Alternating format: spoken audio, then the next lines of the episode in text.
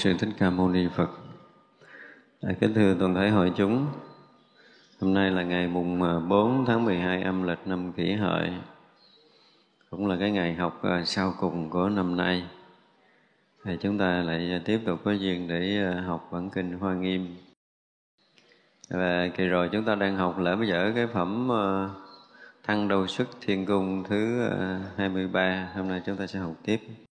Đôi trước thiên vương thừa oai lực của Đức Phật. Liền tự nhớ căn lành đã gieo trồng Nơi chư Phật quá khứ, Nên nói kể rằng, Xưa có Phật hiệu vô ngại nguyệt. Trong những các tường là bậc nhất. Phật từng vào điện trang nghiêm này, Thế nên chốn này rất cát tường. Xưa có Như Lai hiệu quản trí trong những các tường là bậc nhất, phật từng vào điện kim sắc này. Thế nên chốn này rất cát tường. Xưa có như lai hiệu phổ nhãn. Trong những các tường là bậc nhất, phật từng vào điện liên hoa này. Thế nên chốn này rất cát tường. Xưa có như lai hiệu san hô.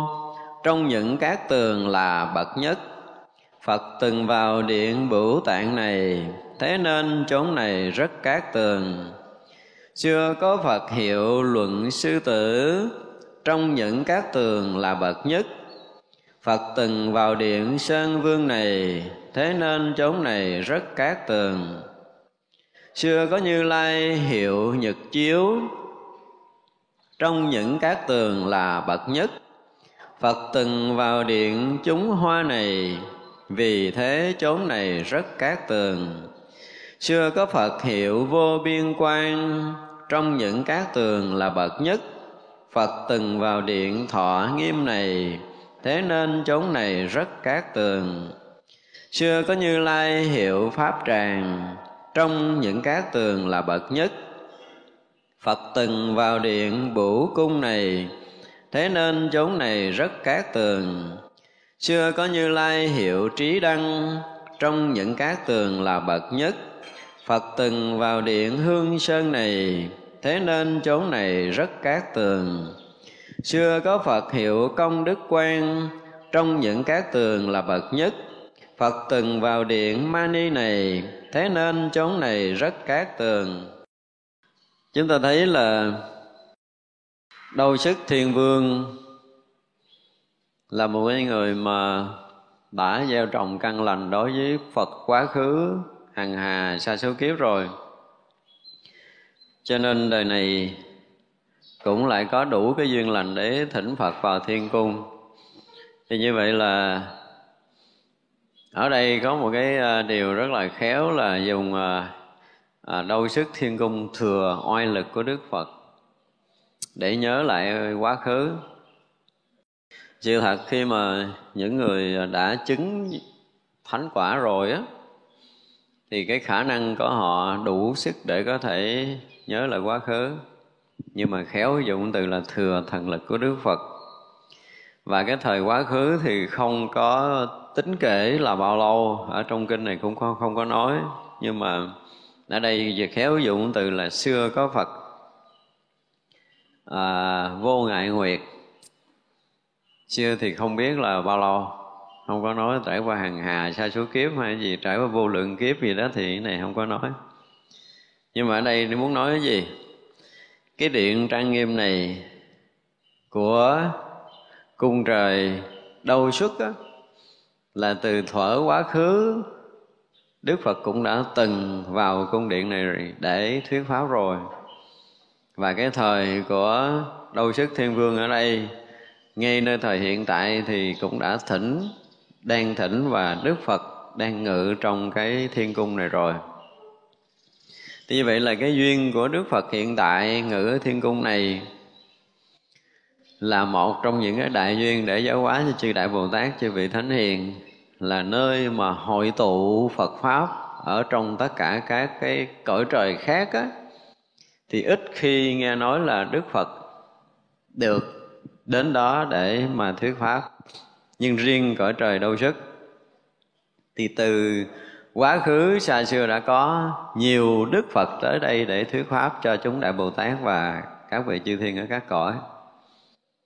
Và cũng cái duyên này mà hồi trước mình nói là có rất là nhiều các vị hòa thượng, thậm chí cả các vị ờ, thiền sư trung hoa cũng phán nguyện là sau khi viên tịch thì xin được sanh về cõi trời đâu chứ.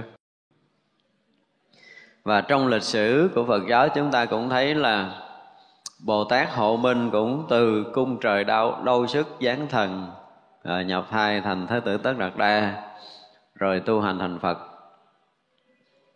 Và cũng trong kinh nói rằng cung trời đâu sức trong tương lai là Đức Phật hiện tại là Đức Phật, Đức Bồ Tát Di Lặc đang giáo hóa. Thì trong tương lai thì vị chuẩn bị thành Phật ở cõi ta bà chúng ta nữa cũng trừ cung trời đôi sức mà đi tới các cõi để tu hành thành Phật. Cho nên tất cả những người tu Phật á, và những người có chuyên môn, có chiều sâu, có sự hiểu biết và có trí tuệ thì họ luôn muốn về cõi trời đâu sức. Chứ họ không muốn đi cõi khác. Đây là một cái điều để chúng ta phải thấy, tại vì trong lịch sử của đức phật nói là trước khi đức phật thành phật cũng xuất hiện từ cõi trời đâu sức. Thì như vậy là từ quá khứ cho tới bây giờ, đức phật đã từng lui tới cung trời đâu sức để giáo hóa chư đại bồ tát. Có nghĩa là gì? Ở cung trời đâu sức này rất đông các vị bồ tát rất đông các vị thánh hiền. Và nơi xem như là nơi bổ xứ các vị đại bồ tát đi thành phật. Chúng ta học các bản kinh khác á. À, nói là cái sanh về cái cõi này sanh về cõi kia. À, nhiều chư vị bồ tát nhiều chư vị thánh hiền. Thì à, chúng ta thấy là nếu đem đi so với con trời đậu sức á thì đây mới là cái cõi nhiều vị bồ tát nhất đây là nơi mà bổ xứ chư Bồ Tát đi khắp nơi để tu hành thành Phật. Cung trời đôi sức là cung trời mà hội tụ chư Đại Bồ Tát, chư vị Thánh Hiền. Cho nên đó, nếu mà chúng ta có phát nguyện giảng giảng sanh thì nên phát nguyện sanh về cung trời đôi sức đi. Tại vì từ hệ thống nguyên thủy cho tới Đại Thừa Phật giáo đều nói tới điều này. Trong lịch sử Phật giáo chúng ta nếu có đọc thì Bồ Tát Hộ Minh cũng xuất phát từ đây. Và chính trong tất cả các kinh nếu mà nói về thọ ký tương lai thành phật thì bồ tát di lặc cũng đang ở cung trời đầu xuất để giáo quả và tương lai thì bồ tát di lặc cũng xuống cõi chúng ta tu hành để có thể thành phật trong tương lai. Như vậy đây, đây là nơi mà hội tụ chư đại bồ tát thì từ đầu cho tới bây giờ trong cái phẩm mà thăng đôi sức thiên cung này á đã diễn tả những cái cảnh vi diệu của từ cái phước của các vị chư thiên ở cõi trời. Chuẩn bị thỉnh đức phật. Xong rồi á, chư đại bồ tát cũng đã thiết sàn tòa, đã trang trí, đã nghiêm tịnh cái cõi trời đau sức để thỉnh đức phật và cho tới đức phật xuất hiện thì đức phật nó dùng cái phước của mình làm trang nghiêm cung trời đông sức nữa. Đây là điều để chúng ta phải thấy là đồng bộ từ chư thiên, chư đại bồ tát và chư phật đã từng có một lần trang nghiêm cung trời đau sức. Mà cảnh giới của chư phật thì sao? Là bất sanh bất diệt. Đây mới là cái điều mà chúng ta phải suy nghĩ nè. Mà không phải đức phật hiện tại, quá khứ cũng đã từng có đức phật tới đây để trang nghiêm rồi. Thì vậy là những cái gì mà đẹp đẽ nhất, trang nghiêm nhất, tối thượng, tối thắng nhất, cao tột nhất, thì đều đã tập trung tới cung trời đấu sức. Phương khác chưa chắc có thể so sánh được. Nếu chúng ta nói về, chúng ta so sánh theo cái kiểu của thế gian thôi á cái cảnh giới của chư Phật, khi mà Đức Phật mà hiển hiện ở đâu, thì cái cảnh giới đó là không bao giờ thay đổi. Cho nên cung trời đôi sức, bây giờ cũng trang nghiêm, cũng thanh tịnh. Nhưng mà trong kinh ở đoạn đầu diễn tả thì sao? Ở cõi chúng ta cũng có cung trời đôi sức, và thập phương thế giới cũng có trung cung trời đôi sức. Thì vậy là hằng hà sa số thế giới ở khắp thập phương thế giới hằng hà sa số cung trời, đâu sức ở khắp thập phương thế giới. Đều trang nghiêm và thanh tịnh. Đều có tất cả những cái gì cao quý nhất đã đều được tập trung đến cung trời đâu sức để thỉnh một đức phật tới thiên cung thì không phải đơn giản. Như vậy là chúng sanh ở trong cõi của mình, lâu nay thì nghe giới thiệu ở một cái cõi nào đó đẹp hơn cõi trời đâu sức nhưng mà theo cái nhìn của chúng tôi, thì à, không hơn cõi trời đâu xứng này. Cõi trời đâu xứng này mới đẹp nè đúng không? Trong lịch sử nhân loại đã từng chứng kiến một vị bồ tát từ cõi trời này xuống để mà tu hành thành phật, nơi bổ xứ cho vị bồ tát. Nhưng mà các cõi khác là không bao giờ có chuyện này à. Dù là bản kinh nào diễn tả cõi phật đó hay, nhưng mà chưa từng có một cái lần nào, trong lịch sử nhân loại cũng như trong hệ thống kinh nguyên thủy xuyên suốt cho tới kinh điển đại thừa, là cái cõi đó bổ xứ đức phật, đi thành phật, đúng không? Chỉ có duy nhất cõi trời đâu sức mà thôi. Vậy mà lâu nay chúng ta phát nguyện đi đâu, lung tung chi? Cho nó xa, đúng không? Theo tôi là kể bây giờ á, tất cả chúng ta nên bắt đầu lập nguyện tu tập đúng với chánh pháp đức phật con nguyện hết cái ờ, xả bỏ báo thân này xin cho con được sanh về cõi trời đầu sức để tiếp tục học đạo với chư đại bồ tát chư vị thánh hiền ở trên đó và tiếp tục tu hành cho tới ngày thành phật. Mặc dù không có diễn tả theo cái kiểu mà à, các cái lệ dạng kinh khác nói nhưng mà đây ngầm ý muốn nói lên cái sự thật. Trong lịch sử của phật giáo thì không ai có thể chối bỏ cung trời độ sức giờ chúng ta đọc lại hệ thống kinh nguyên thủy đi.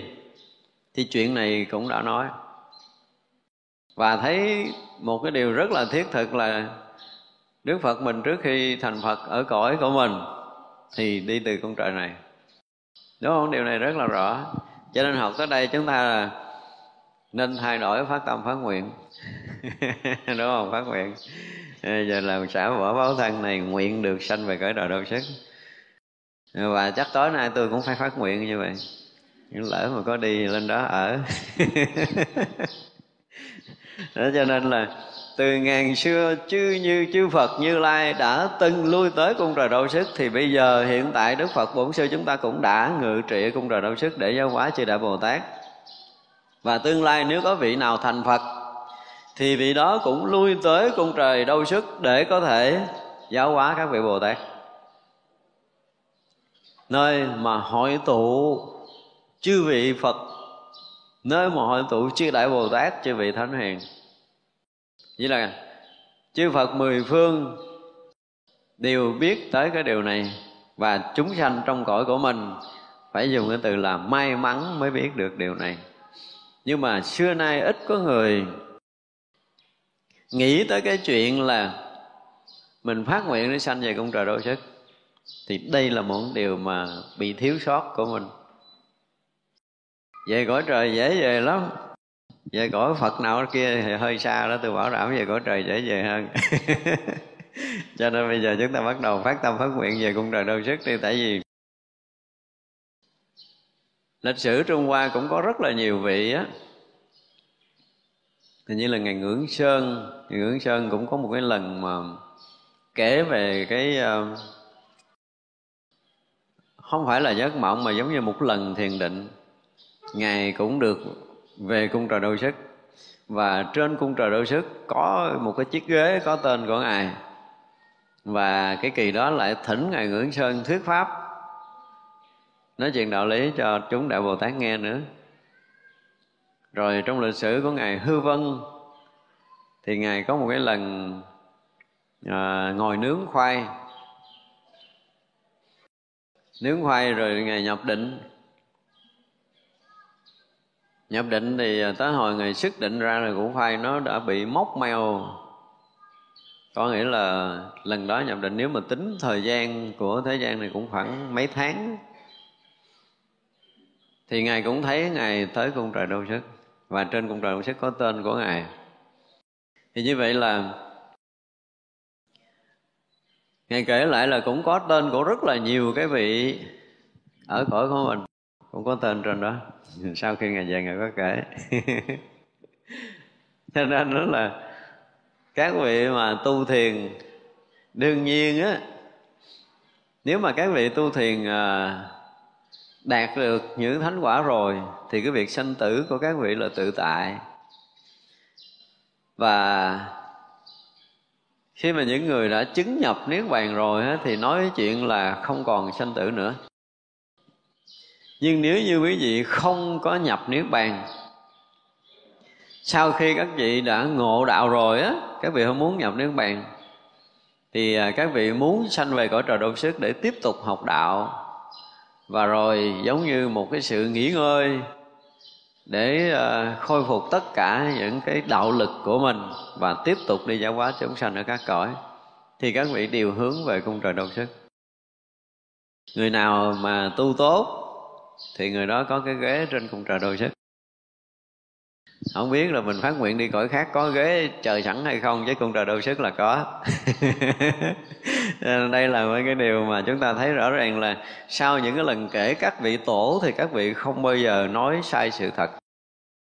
Vì các vị nhập định, các vị nói rất là rõ ràng, đi tới đó sẽ thấy ông nào ông nào ghế, tên gì tên gì. Và các vị thường sư luôn kể là các vị đời trước của mình cũng có mặt ở trên cung trời đâu sức Thì ra nếu mà chúng ta có gặp mà à, có tu cái đời này lỡ chúng ta được nhập định mà về cung trời đâu sức chắc chắn chúng ta sẽ gặp những cái bậc tôn đức mà trước kia mình yêu quý á đang ở trên đó đông lắm.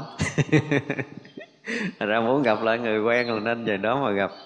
Ở đó giống như là một cái nơi mà hội tụ tất cả những cái công đức tu hành của các vị ở các cõi. Thành ra là nói tới nói lui rồi thì cũng mong là mọi người à, sanh về có trời đâu trước đi. Tại vì ở nơi đó không bao giờ vắng chánh pháp. Đó là điều mà rất là đặc biệt. Và được về đó thì được học đạo với chư đại bồ tát và chư phật khắp thập phương trên mười phương thế giới này. Thì đây là chỗ mà chúng ta nếu như chưa đủ sức để có thể uh, triệt ngộ đạo lý để có thể chứng nhập niết bàn. Còn sanh tử thì nên phát nguyện về cung trời đâu sức. Nha, nếu như mà chúng ta không có đủ sức để mà một đời này chúng ta vượt thoát sinh tử thì như vậy là trong những cái cách diễn tả về các cõi đời của các cảnh giới định ở đây chúng ta phải nói lại rồi vì vậy là nếu mà nói về các cảnh giới trời của một số quyển kinh khác thì à, còn ở trong gì? Còn ở trong tam giới. Chưa vượt thoát đúng không? Nhưng mà một người mà như đâu sức thiên vương tức là vua trời đã đủ sức ở trung định để thấy chư Phật quá khứ xa xưa và ngay nơi hiện tại đã thỉnh được Đức Phật bổn sư của mình ngự trong thiên cung. Vì như vậy là rất là đông các vị tu hành được về trên đó. Thì á, khi tới các vị tới cung trời độ sức này cũng như là Bồ Tát hộ minh đời cuối để tu hành thành Phật, gọi là nhất sanh bổ xứ, đúng không? Đời cuối cùng để được thành Phật thì cũng từ cung trời đô sức xuống một vị đại bồ tát cũng ở cung trời đâu sức. Thì như vậy, cung trời đâu sức này có phải là còn là nơi để tất cả những người chưa vượt thoát tam giới ở, hay là cái người đã vượt thoát rồi? Đây là một câu hỏi. Đúng không? Lâu nay không ai đặt câu hỏi, nhưng bây giờ mình bắt đầu đặt câu hỏi lớn.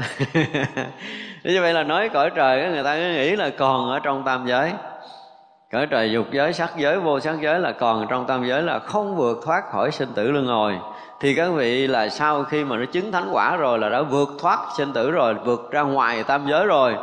Thì như vậy là ở cung trời đôi sức, có phải là người giải thoát hay không?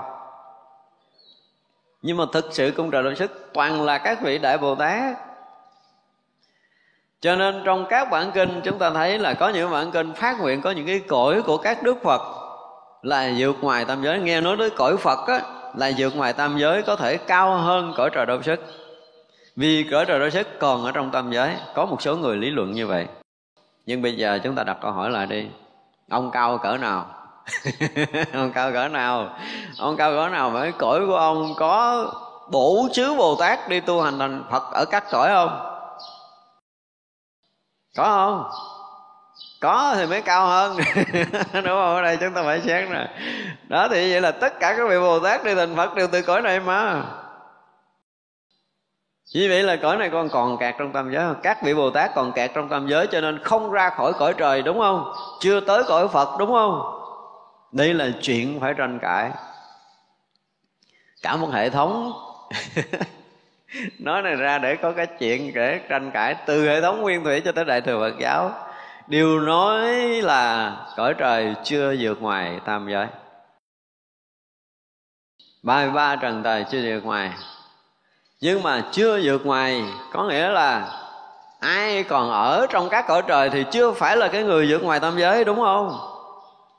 Đây là câu hỏi chúng ta phải đặt lại. Nếu như bây giờ bồ tát hậu minh không phải là cái người mà đời cuối thành phật, hiện thân xuống cõi mình thành phật thì mình không cần phải bàn. Nhưng mà tôi không biết tại sao từ xưa giờ không ai đặt câu hỏi này nha. Bây giờ mình đặt ra. Đây là chuyện ờ, mà những người viết sách vở từ xưa đến giờ phải coi lại. Không riêng cõi trời đâu sức, mà khắp thập phương thế giới, nơi nơi chốn chốn đều có đức phật ngự đừng nói phương đông này không có, tới phương tây mới có là chúng ta còn sai lầm lớn nữa. Phương tây mới có đức phật, thành phật, phương đông không có là chúng ta còn sai. Vì chúng ta cái thấy chưa hết. Như vậy là nói dùng cái từ là cõi trời, cũng như là cõi phàm của mình. Thì đã nói là khi đức phật đã nhập trong pháp giới toàn chân thì khắp pháp giới là hiện thân của phật? Thì không có còn cõi trong, không có còn tam giới, không còn trong tam giới, không có còn ngoài tam giới nữa. Những cái vị giải thoát là không có còn. Do đó, khi mà người ta đã giác ngộ giải thoát rồi, đã chứng thánh quả rồi á, thì cái việc ở cõi nào cũng như nhau. Giống như một người ngộ đạo rồi xuống địa ngục, thì địa ngục nó cũng trở thành cái cảnh giới niết bàn của các vị đó. Nhưng mà mình từ lâu nay mình học đạo, mình cứ nghĩ là phát nguyện sanh về cõi phật, cao hơn sanh về cõi trời. Bảo đảm bây giờ tăng ni phật tử chúng ta vẫn còn bị cái này trong đầu. Đúng không? Chúng ta chưa toán ra được cái chuyện này. Nhưng bây giờ đặt lại câu hỏi thì cái cõi trời đâu sức có các vị vượt thoát tam giới ở không? Đầy các đại bồ tát đầy nhưng mà với các vị thì không có còn, không có còn giới nào nữa. không còn dục giới sắc giới và vô sắc giới đấy các vị. Nhưng mà các vị vẫn ngự trị trong tất cả các cõi. Cho nên chúng ta phải thấy là cái cách lý luận về thiền định á có những cái định để sanh về những cõi trời thì những cái định đó nó chưa thoát ngoài tam giới thì điều đó đúng. Có thể tương ưng với cảnh giới này tương ưng cảnh giới kia được xem như là à, trong tứ thiền được sanh về cõi trời dục giới rồi vừa qua là à, cõi tới cõi trời sắc giới và tới cõi trời vô sắc giới là trong tứ thiền bắt định đi lòng vòng trong các cái đó thôi chúng ta chưa vượt qua được. Nhưng bây giờ như Đức Phật đã chứng thành Phật quả Đức Phật cũng có tới cõi trời đâu sức nè. Các vị đại Bồ Tát cũng ở cõi trời đâu sức nè. Thì cõi trời đâu sức được xếp vào là một cõi trời còn ở trong tam giới. Chưa ra vì mình phát nguyện như vậy là mình có vượt thoát sinh tử không? Hay là mình phát nguyện về cõi phật mình mới vượt thoát sinh tử? Đây là một câu hỏi rất là lớn cho cái phật giáo chúng ta bị cái lỗ hổng này. Chúng tôi dùng cái từ đây là một cái lỗ hổng rất là lớn. Và thường á các vị mà đi sâu về thiền định á, thì các vị đủ cái trí tuệ để có thể thấy người ta thoát hay là không thoát. Và khi người ta thoát, thì tâm của họ không còn vướng ở trong tam giới này nữa. Có ở trong tam giới như là không có. Chứ không phải là họ ở trong tam giới này không phải là người vượt thoát tam giới. Chúng ta đừng bao giờ hiểu lầm điều này. Và phần đông các vị đại bồ tát luôn luôn là cái gì? Lui trở trong tam giới này để độ sanh. Đây là một cái sự thật. Cho nên có rất là nhiều người học trong bản kinh ờ, học theo cái hệ thống kinh nguyên thủy. Có một số người chúng ta phải dùng cái từ là gì? Bảo thủ. Họ không chấp nhận có bồ tát. Nhưng mà mình hỏi lại đi. Lịch sử đức phật từ đâu sanh ra? Từ đâu mà xuống trần? Thì các vị sẽ trả lời khỏi suy nghĩ là từ cõi trời đô sức thì cõi trời đô sức là ai xuống đây? Người phàm xuống à? Hay là bồ tát xuống? nhưng mà có rất là nhiều người không chấp nhận hai cái từ bồ tát trong hệ thống kinh nguyên thủy, không nhắc tới họ, không chấp nhận có bồ tát. Như vậy là ngài hộ minh là cái gì? Trong lịch sử cũng nói là ngài bồ tát hộ minh giáng thần mà, nhập thai mà. Đây là những cái lộng cộng trong cái cách mà nói với nhau từ cái những cái từ ngữ để bắt bẻ, để hơn thua chi chích này thì tới đây chúng ta thấy rất là nhiều cái lỗ hổng các vị tu theo nguyên thủy cũng ngầm thấy có cung trời đôi sức và cũng biết rõ ràng là trong lịch sử không ai có thể nói khác hơn, không có quyển sử nào trong lịch sử của Phật giáo nói khác hơn là là Bồ Tát hộ minh từ cung trời đau sức giáng thần nhập thai, đúng không? Chúng ta chưa tìm được cái sử nào khác. Các vị cãi quý vị nói là tôi không chấp nhận Bồ Tát thì quý vị sửa lại lịch sử đó đi. sửa đi. Sửa nói cái ông đó từ đâu tới đây để tu hành thành Phật đi. Chưa có, tôi chưa gặp. Cho nên không thể nào mà bỏ qua danh từ Bồ Tát và bồ tát là đầy ở cung trời đôi sức để được bổ xứ đi khắp tất cả các cõi nước ở thập phương thế giới này tu hành thành phật cho nên chúng ta phải thấy là thực sự nếu mà một người học đạo kỹ và chúng ta sẽ tìm thấy những cái mốc lịch sử, những cái lời nói, những cái cách lý luận từ hệ thống nguyên thủy cho tới đại thừa, tới giờ phút này thì cung trời đạo sức là nơi mà tất cả các đại bồ tát ở. Nơi bổ xứ các vị đại bồ tát đi các cõi để thành phật, nơi đầy tất cả những vị giác ngộ tập trung về đó. Nếu chúng ta ở cõi này mà không phát nguyện về cõi trời đau sức, coi chừng chúng ta bị sai lầm. Chúng tôi nói coi chừng thôi, thì phải về giặt một chút. Chứ là nếu mà nói sai lầm là sai lầm hơi bị lớn chứ không phải coi chừng đâu á. Như vậy mà, qua cái bài này rất mong là mọi người phải nhìn lại, phải nghiên cứu lại từ cái hệ thống kinh nguyên thủy cho tới đại thừa, chúng ta phải tìm ra được một cái câu trả lời cõi trời đôi sức vẫn còn ở trong tam giới này, tại sao đức phật và chư đại bồ tát còn ở đó?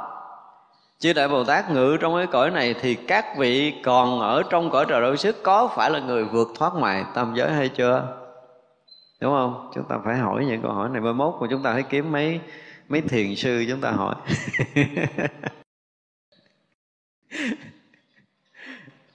tôi nói, đảm bảo là từ hệ thống nguyên tử cho tới đại thừa đều bị lúng túng với cái câu hỏi này.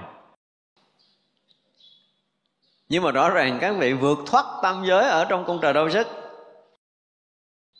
Với những cái lý luận từ trước đến giờ chúng ta học, và không ai mà không tin thái tử hộ minh từ cung trời đau sức xuống hết đó ở trong cõi của mình, trong loài người của mình, theo học Phật từ lịch sử Đức Phật hơn 2.500 năm tới tới bây giờ, thì nói cái người mà trước khi thành thái tử tất đạt đa thì ai cũng sẽ trả lời. Nếu mà đọc lịch sử, ai cũng trả lời là bồ tát hộ minh từ cung trời đâu sức, giáng thần nhập thai hết đó. tôi chưa nghe nói cái khác. Vậy mà mình không chịu đeo theo để đi lên cung trời đâu sức là mình đi đâu đi đâu thì chưa biết, đi đúng hay sai, nhưng mà theo tôi phát nguyện về cung trời đâu sức là coi chừng là chúng ta đúng. Chúng ta chưa có đủ sức để có thể giác ngộ giải thoát. Nhưng mà các vị đã giác ngộ giải thoát, còn ở cung trời đôi sức mất gì mà chúng ta không theo? Đúng không? Nếu mà mình nói ngược lại, thì chư đại bồ tát, chư vị thánh hiền ở đây trên đó hết rồi.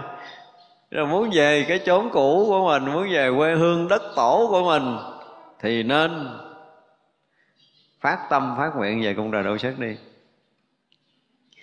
Và với cái à, phải nói là với cái uy tín và kinh nghiệm tu hành bao nhiêu năm ở trong đạo của chúng tôi, không dám nói cái chuyện của đời trước. Tôi dám cam đoan rằng chưa có cõi nào hơn cõi trời đầu sức dù là tất cả các kinh điển khác để diễn tả.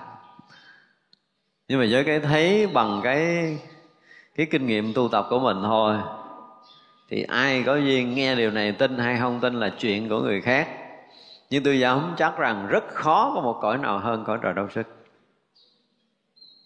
ở trong tam giới này. Để thấy rằng là những người mà chưa tu tập giác ngộ giải thoát và mình muốn luôn duy trì cái bước đường giác ngộ giải thoát của mình không bao giờ lệch với chánh pháp và đi thẳng tới quả vị Phật thì phát nguyện về cung trời đau sức đi, đảm bảo quý vị sẽ được học chánh pháp cho tới ngày thành Phật, không bao giờ bị, gọi là, lui sụp nữa. Nhớ về tới cõi trời đôi sức là đảm bảo không còn bị lui sụp nữa. Chỉ sợ là chúng ta chưa về được thôi. Cho nên cố gắng phát tâm về cung trời đôi sức bằng mọi giá. Về đó đi. Thì từ quá khứ của đức phật của mình cũng từ đó đi xuống, mà đức phật còn thọ ký trong tương lai là đức phật bồ tát kia là cũng sẽ thành phật đi xuống cõi này, thì nơi mà gọi là bổ xứ của chư đại bồ tát đi thành phật, đó giống như là một cái cội nguồn, cái nơi mà đào tạo các vị đại bồ tát. Nên nếu mà dùng cái từ thế gian á, nơi mà chư phật thường lui tới để giao qua và nơi tập trung hằng hà sa số chư đại bồ tát ở đó, chúng ta phải xây dựng lại, phải thay đổi cái đầu lại đi tất cả những tăng ni và phật tử lâu nay, chúng ta nghĩ rằng cõi trời không bằng cái cõi phật được giới thiệu trong một bản kinh khác. Cho nên sớm nhau phát nguyện đi ở cõi khác mà không phát nguyện sanh cõi trời đôi sức. Đúng không? Mà đi kia có chừng xa xa, không biết có có có đi chính xác rồi đường hay không nữa. Thôi mình đi gần gần đi từ mình lên cõi trời dễ đi hơn á. Gần dễ đi. Bảo đảm là chính xác tôi dám cam đoan sanh về cõi trời đôi sức rất là chuẩn và rất là chính xác, rất là dễ đi. Và đảm bảo khi mà chúng ta đặt chân được tới cõi trời đôi sức rồi, thì cái việc tu hành thành phật của chúng ta không còn xa và không bao giờ bị thối chuyển. Ai đã một lần mà được sanh về cõi trời đôi sức? Chưa giờ chưa ai nói đúng không? Bây giờ tôi nói nè. Ai đã một lần sanh về cõi trời đau sức thì người đó sẽ thành phật một cách chắc chắn không bao giờ bị lui sụp nữa. Này đóng dấu ấy đấy là một sự thật á. Nhưng mà từ xưa giờ không có ai mà chịu nói cái điều này thì ổn quá. À, bữa nay thay vì bây giờ mình phải đi sanh về cõi nào thì mình không biết. Ví dụ như bây giờ đa số những người à, những người tu thiền á thì à, luôn luôn là muốn mình được giác ngộ và vượt ngoài tam giới này. Và khi mà vượt ngoài tam giới là sẽ không ghé cõi trời đâu sức chơi đâu. Có tôi nhớ là có một cái lời à, lời phát nguyện đó ta lời sám hối là con nguyện cái gì đó. À, con nguyện sám tất cả những tội nghiệp của con để không sanh tất cả các cõi à, cõi trời đúng không? Nguyện thẳng tới cái quả vị phật gì đó. Có một cái bài phát nguyện như vậy. Nhưng mà tôi nói là chưa biết ai viết cái bài đó. Nhưng mà nếu tôi có sửa lại thì con sẽ ghé trời râu sức trước, còn thành phật sau. Nếu có sửa. Thì phải ghé trời râu sức trước đã. Tại vì, theo tôi là nếu mà không ghé cõi trời đôi sức thì chưa chắc là đã được thành phật, đừng có giảng chơi. Tại vì tất cả chư phật chư đại bồ tát đều tập trung ở đây theo cái lý luận của kinh điển đại thừa cho tới nguyên thủy không ai có thể từ chối cõi trời đôi sức. Không phải là cái cõi của các vị thánh hiền ở các vị bồ tát ở. Cho nên nếu như chúng ta chưa có đủ để vượt thoát sinh tử luân hồi cái về làm chúng dân ở đó cũng được nữa. Tối ngày đi vòng vòng với cung trời đó, mình ờ, cái gì đó. Mình lau chùi quét dọn này đi. Để có để được đủ cái duyên được diện kiến chư Phật và chư Đại Bồ Tát khắp thập phương hội tụ về đó đó thì theo cái nhìn của chúng tôi là như vậy.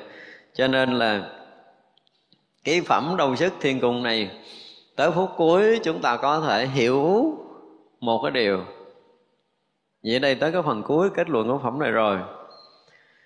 Thứ nhất đó là cái nơi mà để có thể thỉnh được đức phật quan lâm, thì nơi đó phải là nơi đầy cái phước báo đầy cái trí tuệ. Ai mà một lần được thấy phật, mặc dầu thấy từ xa thôi, thì cái người đó cũng là phước đáo lớn rồi.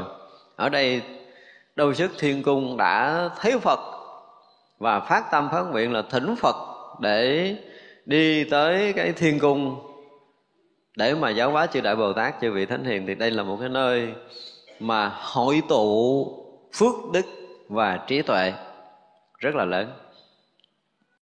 Và nơi cho tất cả chúng sanh ở thập phương thế giới này hướng về. Theo tôi là nên hướng về chỗ này. Nếu như chúng ta chưa đủ sức để đạt ngộ giải thoát, mà có đạt ngộ giải thoát đi nữa, cũng nên về đây để tiếp tục học đạo cho tới ngày thành phật. Thì vậy là nơi đây, người đạt ngộ giải thoát cũng nên về. Thật ra chúng ta còn à, dùng cái từ là gì? Mơ màng cảnh giới niết bàn. Chưa ai đủ sức để có thể thấy cảnh giới niết bàn là cái gì. Cho nên tất cả những kinh điển diễn tả cảnh giới niết bàn là vô sanh thế này thế kia thế nọ đó. Thì đúng là cảnh giới đó là không sanh không diệt. Nhưng mà tất cả các vị thánh hiền khi chưa chứng thành phật quả thì các vị còn phải tiếp tục học và tiếp tục tu để tới chứng, chứng phật quả mà còn tiếp tục học, còn tiếp tục tu thì phải tới cung trời độ sức. Đây là một điều rất rõ ràng. Huống chi mình là phàm phu. Nếu mà không phán nguyện gì đây thì tôi nói là coi chừng chúng ta sai. Đừng nói là người tôi ngộ thiền rồi là tôi ờ, ngủ quẩn ra không rồi là tôi ờ, bất sanh bất diệt. Xin thưa, chính cái chỗ bất sanh bất diệt bị hiểu lầm kia và rất là nhiều lý luận của thiền đã bị hiểu lầm tới cái chuyện này. Thực sự khi một lần mình ngủ quẩn ra không rồi, mà mình có yên ở nước bạn được hay không, đó là một câu hỏi. Nếu anh mà vừa ngộ đạo mà nó đã nhập trong cái chỗ bất sanh bất diệt luôn á hả, thì xin thưa rằng là anh ngồi ghế nào tôi cưa ghế đó. Tại vì không phải ngộ đạo rồi là cái tâm từ. Trí tới đâu là từ tâm tới đó. Cho nên nếu mà cái trí để có thể thấy khắp thế giới này thì từ tâm khắp thế giới này. Vì vậy là không bao giờ yên ở nước bàn bất kỳ ai. Bây giờ nói hơi bị ngược á, có thể là các vị không chấp nhận nổi lý luận này. Nhưng tới đó nếu mà các vị ngồi yên được á, thì tôi nói người đó không phải là người thật sự giác ngộ tất cả những người chứng thánh cái việc mà gấp rút để độ sanh nó còn khẩn thiết hơn cái chuyện mà mình đưa ma mẹ nữa. Khi mê rồi là hồi mà còn chưa ngộ á thì đối với việc đạo lý nó gấp rút nó khẩn thiết như đưa ma mẹ. Nhưng mà ngộ rồi thì cái việc gấp rút để độ sanh còn hơn là đưa ma mẹ nữa. Không, khi mà mẹ cha mình chết mình đưa đi đám tang thì sao? Không có chuyện, không có ai có thể bàn cái chuyện khác ngoài cái chuyện phải tiễn đưa cái người mà thân thiết nhất cuộc đời mình tới nơi an nghỉ cuối cùng. Mình không thể làm chuyện khác được. Nhưng các vị giác ngộ rồi cũng là cái việc độ sanh, không thể có cái chuyện thứ hai được. Gấp rút càng gấp rút nhìn thấy không phải một người đau khổ. Hồi xưa những người thân của mình trong cái tầm nhìn của một chúng sanh thì chúng ta chỉ có thấy bằng mắt, nghe bằng tai thôi. Thì cái số người đau khổ với cái hiểu biết, cái kiến thức của mình nó còn nhỏ lắm. Nhưng một lần chứng thánh rồi, một cái là đầy rẫy khắp tam thiên, đại thiên thế giới này với tất cả những khổ đau nhỏ cho tới lớn của tất cả chúng sanh muôn loài đều thấy, đều biết trước một lượt. Đều thấy, đều biết một lượt. Nếu như mà tâm từ không có rộng mở, thì người này không có trí. Mà đã có trí thì tâm từ rộng mở, mà đã rộng mở thì thấy tất cả đau khổ chúng sanh là không bao giờ dừng họ nôn nóng họ gấp gúc họ khẩn thiết một cách rất là lạ thường chứ không phải như người phàm nữa. Ngay đó họ muốn phân thân khắp tất cả các cõi liền. Ngay đó họ muốn làm sao đó để so dịu cái đau khổ chúng sanh liền. Cái sự gấp gúc sự khẩn thiết nó vô cùng lớn. Thì không có cái chuyện là niết bàn là cái cõi giới thanh tịnh an à, an ổn an lạc và an trú ở trong cái cảnh giới niết bàn không có chuyện này nếu mà một người mà hiểu biết sâu về cảnh giới niết bàn của đạo phật, thì họ sẽ nói lại. Tại vì á, tất cả chúng ta từ lâu nay bị đau khổ, bị bất an quá đi.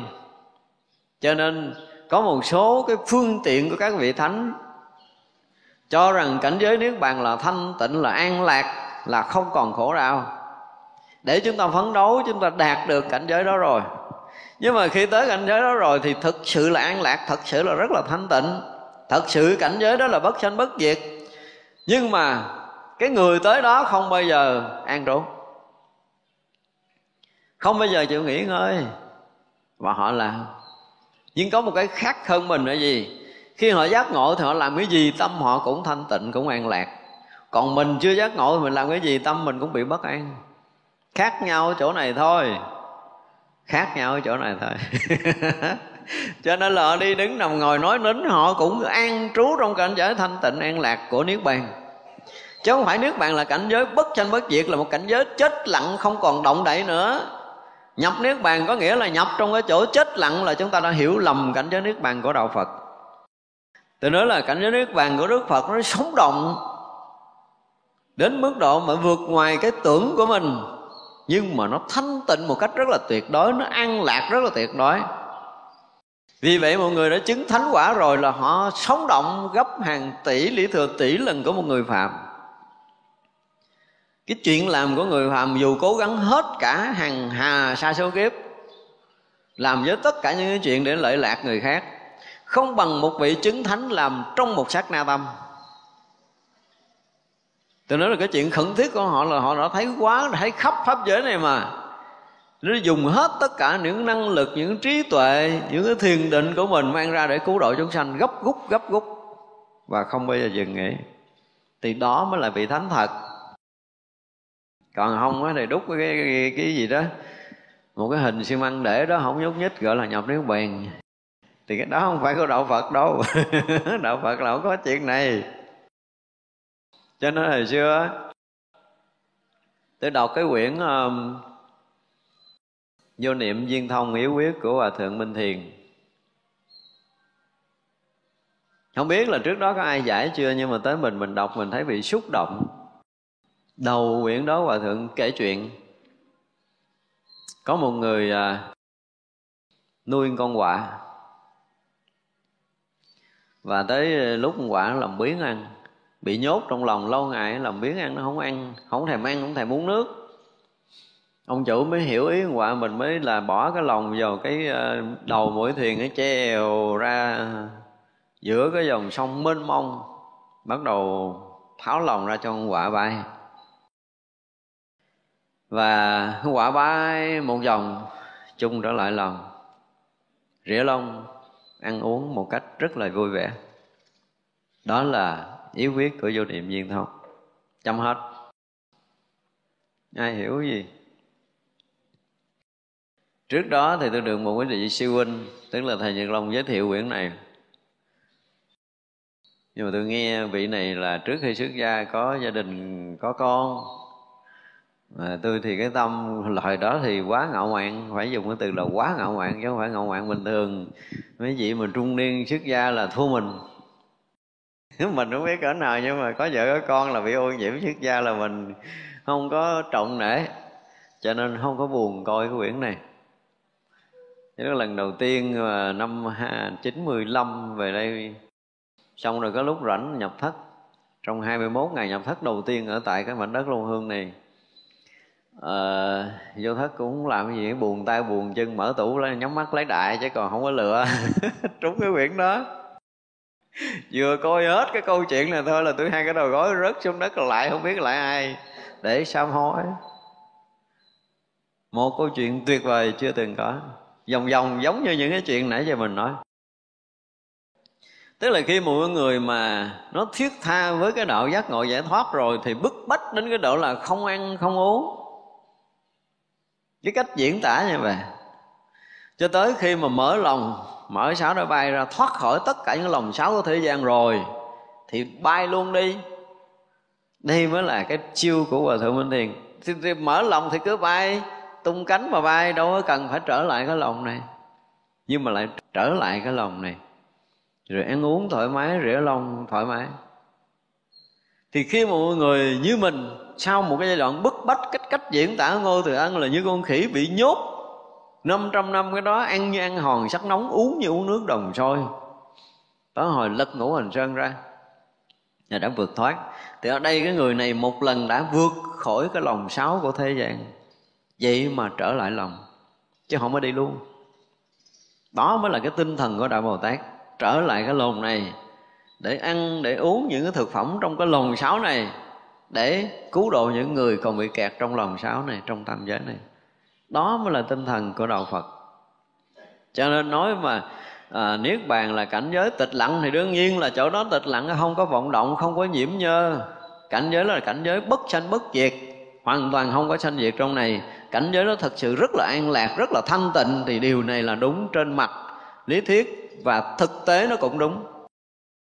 Thì tất cả chúng ta sau giai đoạn công phu á bất kỳ ai khi mà một lần đã được nhập trong cảnh giới thanh tịnh của tự tâm, thì họ đều thấy ra được cái sự thật là cái thanh tịnh là cái vốn có cái sẵn đủ của tất cả chúng ta. Do chúng ta à, chưa có đủ con mắt tuệ, không thấy được sự thanh tịnh vốn có sẵn đủ này. Và thanh tịnh vốn có sẵn đủ này chính là cảnh giới niết bàn và từ cảnh giới nước vàng như trong kinh bát nhã nói là, này xá lợi phất, ngay nơi hiện tiền này, tất cả các pháp đều hiển lộ từ không tướng. Từ cảnh giới không tướng này, từ cảnh giới thanh tịnh này mà hiển lộ tất cả các pháp. Cho nên khi mà tất cả các vị chứng thánh đã nhập trong cảnh giới không tướng, tức là cảnh giới niết bàn này, và các vị mới bắt đầu khởi sự đi độ sanh tới chừng đó thì đi nó mới không có lạc đường nữa. Còn chúng ta chưa có một lần hòa nhập trong cảnh giới đó thì chúng ta sẽ còn rất là khó khăn. Phải dùng cái từ như vậy. Rất là khó khăn để có thể phá vỡ được cái lầm mê, ngã chấp của mình để mình hòa nhập trong cái cảnh giới đó. Và khi hòa nhập, tức là một người đã vượt thoát khỏi hết lòng sáo rồi vượt thoát ngoài tam giới này. Cái thấy của người đó không còn bị kẹt trong tam giới này. Chứ không phải tam giới này là ai còn ở trong này là không phải là người vượt thoát. Mà cái trí của họ đã rượt ngoài tam giới này rồi. Họ thấy được có một cái gì đó nó không vướng kẹt trong tam giới này nữa. Chứ còn mình á, ví dụ như cõi dục mình thì cái mà chúng ta hướng đến đều là những cái thỏa mãn của của thân tâm cõi sắc cũng vẫn còn ở cái thỏa mãn của cảnh giới tâm cõi vô sắc vẫn còn có cái ham muốn, đam mê của cõi tâm. Và khi mà chúng ta đã vượt khỏi cái dục của thân tâm trong cõi dục, chúng ta vượt khỏi khỏi những cái cảnh giới định của cõi sắc và những cảnh giới định của vô sắc, thì nó trở thành một cái sự sống động mênh mông. Cho nên nói là vượt ngoài tam giới chúng ta không còn kẹt trong tất cả những cảnh giới định nữa cõi trời sắc giới và vô sắc giới đều là những cảnh giới định. Và có ở trở lại, chúng ta có trở lại trong đó, chúng ta vẫn không phải kẹt trong những cái cõi giới định này. Thì gọi là cái người vượt thoát. Chứ không phải là bỏ ở đây để đi, là một sự sai lầm. Không có vị bồ tát nào, không có vị thánh hiền nào mà bỏ cõi thế gian để đi cả. Và nếu mà người thật sự tu đạo phật phát nguyện con tu á là cái gì đó, hết cái kiếp này còn cho con đi đâu á, con sợ cái cõi này quá rồi. Thì cái đó xuất phát tự tâm gì? Ích kỷ. Và người ích kỷ là không phải là người giải thoát. Vì mình để mà làm thì người đó không bao giờ giải thoát được đâu. Cho nên ít ra, hồi đầu thì mình chưa hiểu. Mình có thể phát nguyện phát tâm để tu để vượt thoát cái lầm mê sanh tử này thì đều hoàn toàn đúng, không có sai về mặt cơ bản. Nhưng mà chúng ta tu tập một thời gian chúng ta thấy ví dụ như nội mình chỉ có một chút thay đổi thôi. Mình có một chút tiến bộ mình sống nhẹ nhàng hơn mình sống an lạc hơn chút thôi. Thì mình nhìn à, những người thân xung quanh mình bị bị rò rỉ bị trói cột. Họ còn bị đau khổ với những cái chuyện không có đáng. Thì mình sao? Mình cũng muốn khuyên họ phải bỏ đi phải xả ly phải vượt thoát đúng không? Dù mình chưa phải là cái người siêu sức ngoài tam giới thì mình đã có cái tâm đó rồi. Nếu mình có cái tâm vì cộng đồng. Còn các vị đại bồ tát thì không nói nữa. Các vị chứng quả thánh hiền thì các vị thấy thấy còn sâu hơn mình. Không có vị thánh nào ngồi yên sau khi chứng thánh. Nhưng mà dùng cái từ là cực khổ thì không phải khác với mình. Bây giờ ở mình á ít việc thì ít cực, nhiều việc thì cực nhiều. Cái cõi này nó là như vậy. Nhưng mà khi các vị chứng thánh rồi là không có, mặc dù rất là nhiều việc, nhưng mà các vị luôn luôn là thông dong. Ở trong cái cảnh giới thanh tịnh rộng suốt, để có thể hiển lộ tất cả những cái khả năng, những cái công phu, thiền định, những cái trí tuệ của mình để chuyển hóa chúng sanh, nó không có cực như là khi chúng ta chưa vượt thoát khỏi cái thành tâm các vị ra khỏi thân tâm rồi thì cái việc làm nó khác đi với mình rất là nhiều nhưng mà hiệu quả lớn. Đó, cho nên nếu mà nói về cái việc sinh tử, chúng ta chưa có một cái bài mà nói nói xuyên suốt từ cái chuyện mà sinh tử từ cõi địa ngục, ngạ quỷ, súc sanh, người, trời, atula. Và cái việc mà phải phát nguyện phát tâm đi trong các cõi của các vị thánh hiền, chúng ta chưa có một cái bài này hôm nay chúng ta sẽ nói một cái bài này để rất là rõ cho cái chuyện sanh tử. Chúng ta phải đủ cái trí tuệ để có thể hiểu được cái việc sinh và tử của mình ở kiếp người, cũng như việc sinh và tử của các cõi. Ví dụ như mình nói chơi chơi ở cõi địa ngục một tí thôi.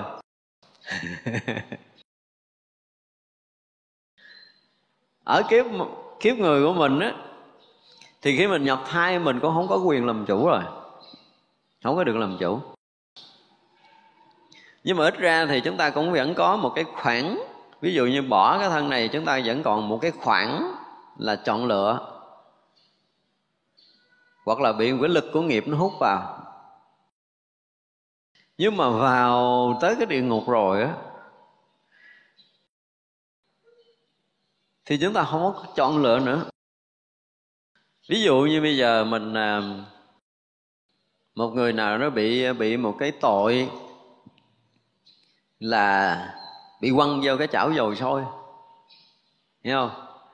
Rồi là nó chín thịt, nó rã thịt, nó rã xương, đau khổ, kinh hoàng là chết.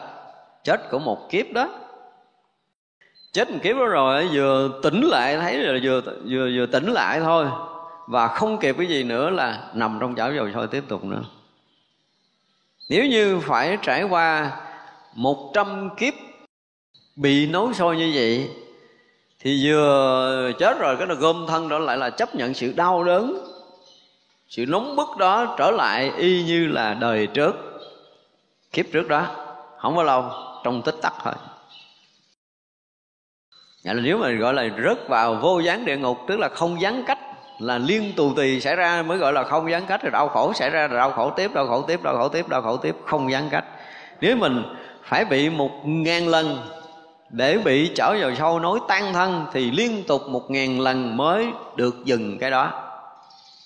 Xong rồi tới cái vụ mà cắt cái lưỡi của mình. Lấy cái cài nó cài lên cái lưỡi. thì nó cài cho nó banh thành cái lưỡi của mình mình đau đớn kinh khủng có vừa lành cái bị cài tiếp vừa lành bị cài tiếp vừa lành bị cài tiếp do cái tội nói dối nó cài cho tới một ngàn lần như vậy. Hết đủ ngàn lần thì mới hết cái vụ mà à, gọi là đau ở cái lưỡi. Thì nó bỏ vô cái cối sai cái sai mình nát thịt vừa chảy ra cái gom thành thịt cái rớt vô cối sai nát thịt gom thịt tức là không dừng vừa tới cái sự đau khổ tương tục không dừng. Từ đời mình á ví dụ như mình ở đây mà mình à, mình mình bỏ thân mạng rồi á thì mình còn có một đoạn dừng. Ví dụ như mình nghèo đói nè ha. Mình nghèo đói đi. À, mình không có cơm ăn không áo mặc không có nhà ở đói rách cho tới khi mà chúng ta bỏ cái thân này. Thì vậy là chúng ta mới hết cái đời nghèo đói. Nếu như như vậy thì xem như hết cái đời nghèo đói của mình, thì mình nó sẽ mang cái thân trung ấm, có đồ ăn à. À nó tự động khi hết đời này nó mới có đồ ăn. Còn nếu như bây giờ giữa cái cái đời thứ nhất và đời thứ hai vẫn lại là nghèo, rồi đói, rồi khát, rồi là không có áo mặc, không có nhà ở, không có nơi trốn, thì người đó tiếp tục đi vào gọi âm, tiếp tục bị cái chuyện đói khát không có uh, nơi trốn để mà ngự nữa. Ví dụ như thấy góc nhà này yên yên vừa vô vừa cảm thấy sướng quá. Thấy chưa? Chưa chắc được có cảm thấy sướng quá có cái ông nào có phước lớn đi ngang cái mình bay cái vèo không biết cái gì nó đẩy mình đi. Cái chuyện của sanh tử chúng ta mới thấy kinh khủng. Thì đây là cái chuyện mà nói nó nó nó nó vượt ngoài cái chuyện của địa lý thành ra người ta rất là khó tin tới cái chuyện này ngay cả cái việc mà cha mẹ của mình. Nếu chúng ta thấy thì thấy thương lắm, cho nên phải làm cái gì để tăng phước cha mẹ mình? Ví dụ như mình tới cái ngày dỗ của cha mẹ mình, đáng lý là cha mẹ mình được ưu tiên để ăn cái mâm cúng. Hiểu không? Nhưng mà lúc đó có cha nội kia phước nhiều hơn là ba mình phải bay ra ngoài. Và người ta ăn xong rồi thì mới mò mò lại mó mình nói tới cái mức độ này để thấy là cái phước khi mà bỏ cái thân này nó phân minh rất là rõ ràng. Phước cái quả nó rõ lắm mà mình không có kịp làm cái gì hết á.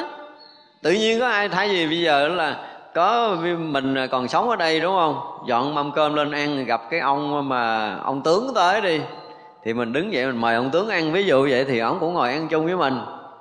Nhưng mà này trong cõi âm là không được cái điều này người ta hưởng hết cái phần phúc của người ta rồi mình, nếu mà còn thì liếm liếm chén, ăn mép, ăn ké.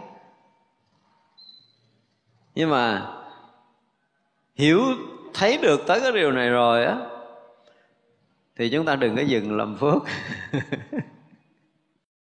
Cái phước báo của mình có đôi lúc á, chứ chúng ta bỏ cái thân mạng này rồi, chưa chắc đủ cái phước để để thọ dụng một bữa cơm cúng có những người rất là tội như vậy chứ không phải đơn giản là tiếp tục đối khác, tiếp tục đối khác. Nếu mà thấy được những người cõi âm rồi á, thì thiệt là các vị cũng phải dứt khoát là các vị còn làm gấp cúc hơn là cái cõi dương của mình nữa. Những cái chúng cô hồn mà trong tất cả các lễ cúng, nếu mà chúng ta thấy, chúng ta thấy thương lắm. Phải nói là sắp hàng theo thứ lớp để ăn. Không có được dễ mà ăn được cái mâm đó đâu cho nên nhiều khi mình cúng cô hồn mình cũng chỉ người ta là cái gì ở trên đặt những cái mâm cơm ở trên xong rồi phải có những cái mâm ở dưới đất. Rồi là có những cái thao nước, ly nước để trên trịnh trọng cho mấy ship mình ăn. Còn có những cái ly bỏ trong cái thao, bỏ thêm mấy cái ly ở dưới để dưới đất. Có những hộp sữa cúng đàng hoàng trên phải có những hộp sữa để dưới đất. Thì nó phân cấp rõ ràng luôn á không phải là họ muốn phân cấp đâu, nhưng mà tới đó nó tự động, nó vậy phước người nào có là người đó hưởng trước cái đã. Người nào không có phước thì hưởng sau, người nào phước kém thì hưởng ké nữa, người nào phước nhỏ thì không biết còn để ăn mót được hay không. Trong một cái lễ cúng lớn mênh mông.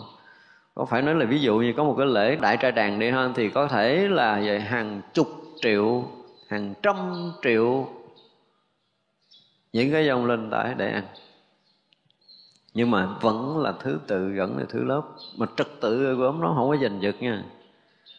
Mình với cái phong tục tập quán của mình, người Việt Nam hay là chen chen lấn lấn rồi, về về đó là hết chen lấn à chen lấn không có được đâu. Cho tới chuyện đó nha, quý vị mà vì sao chúng ta tới một cái lúc nào đó đi, chúng ta đủ cái cặp mắt mà thấy được cõi âm ha. Ví dụ như ban đêm mà chúng ta ở một cái vùng rắn ở vắng ở rừng thôi, đừng nói là ở cái chùa này ở rừng thôi, chúng ta đem một cái bài giảng. Chúng ta bắt ở, bỏ cái máy thuyết pháp ở giữa rừng đó đi. Mà chúng ta thiền định, chúng ta sẽ thấy rằng là thứ lớp rất trật tự để nghe một cái bài pháp đó. Trời ơi, nói đây là chúng ta phải nói là nổi ốc gai á. Không có nhúc nhích, không có chuyện mà đứng lên đi nửa giờ đâu á. Cái, các vị mà hộ pháp, của dòng pháp đó kinh khủng lắm, họ dữ lắm đang ngồi nghe mà đương nhiên là có người nghe được, cũng có người nghe không hiểu, nhưng mà bị phải sắp lớp để ngồi nghe. Vừa ngóc đầu lên các vị pháp dỗ xuống. Ngồi im, thinh thích ngồi đúng hàng, đúng lối, người có phước, ngồi gần cái máy người, không có phước, ngồi xa xa hơn. Y như là một pháp hội thật sự của chúng ta ở đây. Nữa đông kinh khủng. Thành ra là, đúng là nếu như mà một người tu tập tốt mà có phước, đời này mà chúng ta làm phước lớn và chúng ta tu tập thiền định chúng ta tốt, thiền định tốt thì được tự do. Ở đây mà chúng ta thiền định tốt, chúng ta sẽ rất là tự do sau khi chúng ta bỏ cái thân này. Ví dụ, bây giờ chúng ta ngồi thiền có những ý niệm nó xảy ra, mình buồn người khác, mình à, thương người khác, mình giận người khác, mình ganh tị người khác là mình không xả ly được là chúng ta bị bị kẹt á, bị kẹt, bị trói cột. Thì như vậy để báo biết rằng là sau khi mình xả cái thân này, bỏ cái thân này, mình không tự do. Như bây giờ có ý niệm gì mình cũng xong hết á. Không có dính cái gì đây được hết không có dính buồn, không có thương, không có giận, không có ghét nữa. Có khởi niệm đi nữa, nó chỉ là một cái gì phân phớt rất là nhẹ nơi tâm mình, rồi nó tự tan biến. Thì biết cái mức tự do mình lớn rồi đó ví dụ 5 phút 7 phút mà mình xả được thì mình vẫn còn kẹt nhưng mà mình vẫn xả được, đúng không? Xong rồi tới một phút cái mình xả được. Cho tới 30 giây cái tự động nó tan hoặc là nó vừa khởi lên nó tự động nó tan. Thì cái ý niệm buồn, thương, giận, ghét xảy ra nơi tâm của mình, những cái sự dướng mắt tiền bạc, danh lợi của mình mà trong tích tắc nó tan có nghĩa là mình đã tự do. Một dấu hiệu để báo biết mình tự do. Như vậy thì mình bỏ thân này là không có thằng cha nào ràng buộc mà được hết á sẽ dĩ bị ràng buộc là do cái tâm chấp mắt của mình chứ không ai quản lý đâu. Mà như vậy nó sẽ ảnh hưởng trong cõi giới âm kỳ cục lắm. Chúng ta tự do ở đây rồi. Cộng thêm chúng ta làm một cái phước gì đó. Mà ở kia cái tính toán, cái cân đo về cái phước báo ở cõi khác ha nó kỹ còn hơn cái máy vi tính của mình ở đây nhiều lắm. Nó kỳ cục như vậy đó. Trong một cái bữa cúng thì cái phước người này nhích hơn người kia một chút là được ăn món ngon hơn chút liền.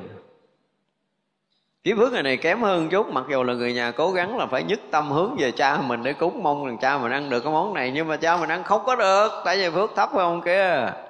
Ông kia không ăn hết cái đã, còn ngang tầng phước ông này thì ông này mới được hưởng là hoặc là một phần tư cái miếng đó, hoặc là còn một phần mười, một phần trăm, có khi là một phần ngàn miếng đó, có khi là liếm cái dĩa đó chứ cô không được quyền ăn cái đồ trời, gói người nó phân minh kinh khủng lắm. Khi mà học và chúng ta có tu tập đến một cái đoạn mà chúng ta có thể nhận biết được cái sinh tử rồi đó ha, thì quý vị sẽ thấy là mình không thể không tu. Phải nói mỹ câu vậy chứ không có cần phải hiểu hiểu nhân quả như đời này á. Nói người nào mà hiểu nhân quả thì người đó sẽ không bao giờ làm ác đúng không? Thì điều đó nó đúng á. Và cái thứ hai nữa là hiểu thôi. Hiểu cho nên mình tưởng tượng là cái cái nhân tốt sẽ được quả tốt. Cái đó là cái tưởng của mình thôi. Nhưng đến khi mà chỉ cần một lần một lần chúng ta thấy cái chuyện mà cúng kiến để ăn uống thôi ha, là chúng ta phải lo tu rồi, chứ đừng có nói chuyện khác thiền định mà một lần mình thấy cái chuyện cúng kiến mà người có phước ăn, ngang với phước của họ, người phước thấp ăn thấp xuống, người có phước thấp ăn thấp xuống. Giống như trong kinh diễn tả là đề cõi trời rồi, đúng không? Thì người có phước thì được ở gì? Ở trung quốc có nghĩa là ở giữa. Những cung điện đẹp ở giữa, rồi người không có phước ở dạt dạt dạt dạt ngoài cho tới. Về cõi trời vẫn ở cái vùng biên địa, đi vì phước kém. Như vậy là y phục cũng vậy, cái phước chúng ta lớn thì sẽ y phục đẹp hơn, phước kém thì y phục kém kém kém cho tới cái bát để hiện ra để, để đến bữa ăn thì bát kim cương bát vàng ví dụ gì đó. Nhưng mà ở trên cõi trời không có xài kim cương kim cương của mình là đồ rác ở trên đó. Nhưng mà cõi mình tạm dùng là cái bát kim cương là quý nhất đúng không? Rồi tới bát vàng tới bát bạc rồi thậm chí là bát sành thậm chí là muỗng dùa. Nó cái kiểu nó vậy đó. Thì cái phước chúng ta tùy theo cái phước mà hiện cái bát. Và cái bát như thế nào thì thức ăn nó sẽ tương ưng với cái phước người đó trong đó nữa. Y phục nhà ở cơm ăn thức ăn. Và nơi nghỉ thì tất cả mọi cái đều là phước rất rõ ràng rất phân minh. Cõi mình cũng phân minh thiệt một đất nước đập ra luật nhưng mà rồi cái luật đó cũng đâu có áp dụng đúng đâu. Và thế giới này rất là khó có một cái cõi có một cái đất nước nào mà sử dụng gọi là cái luật mà nó gọi là phân minh á hiếm lắm. Cõi chúng ta nó nó nó nó, nó không có cái điều này. Như qua cõi khác là chuyện này không bao giờ thay đổi. Không có cái vụ mà cái gì đấy. Lo lót mình ví dụ như bây giờ cõi này mình rất là nghèo, mình thích cái áo thiệt là đẹp. Thì mình có thể gom tiền một ngày không được, năm ngày, mười ngày. Một năm mình có thể mua được chiếc áo đẹp. Và mình mặc được chiếc áo đẹp này. Nhưng mà cõi kia không có có. Qua cõi kia rồi hả, dù anh có thích cái chiếc áo đẹp đi nữa, nhưng mà phước anh không bao giờ đủ để có thể mặc chiếc áo đó. Lỡ cái người thân của mình mà thương mình, ví dụ như mình về ăn cõi nào đó, gặp ông bà tổ tiên mình ở đó đi, phước hơn mình, hoặc là bạn bè thân với mình hồi xưa, phước hơn mình. Thấy mình thích cái áo đẹp quá mới lột áo và cho mình. Vừa mặc vô người của mình thì biến thành cái áo xà nùi bèo nhèo của mình. Dính vô người của mình thì nó trở thành cái phước của mình, chứ không còn đẹp như chiếc áo người kia nữa. Cho nên chúng ta thấy là cõi của mình thì đúng là ngũ thú tạp cư. Nó lẫn lộn đủ thứ. Ví dụ như ở đây nè, có những người, chúng ta nói trong pháp hội chúng ta thôi, có những người cái phước đức và trí tuệ lớn, nhưng mà họ vẫn bị phải ngồi làm sao? Vẫn ngồi xa hơn cái ngồi, cái người chủ tọa nhưng mà cõi kia đâu có đâu, dễ gì. Ngồi mình muốn ngồi đâu cũng được hết á. Mình cứ đặt đích, mình ngồi đó đi rồi mình sẽ biết. Mình cứ là, mình tọa xuống đó rồi là tự động cái phước của mình nó được sắp xếp. Không có cần cái người bảo vệ đâu. Ví dụ như người bảo vệ là thỉnh người kia lên, rồi thỉnh người này, mời người này xuống, phải không? Nhưng mà tới cõi đó là không cần bảo vệ. Tự động nó phước, nó xào xào xào mình cũng muốn ngồi trên đầu lắm, nhưng mà phước mình kém, hồi mình tốt cái góc á. Phước thành ra là nếu như mà chúng ta tu tập tốt để mà được về cõi trời thì đó là một cái điều quá phước của mình rồi. Có những cái cõi trời như cõi trời dục giới gần chúng ta. Dù như cõi trời à, tứ thiên vương cũng gần mình.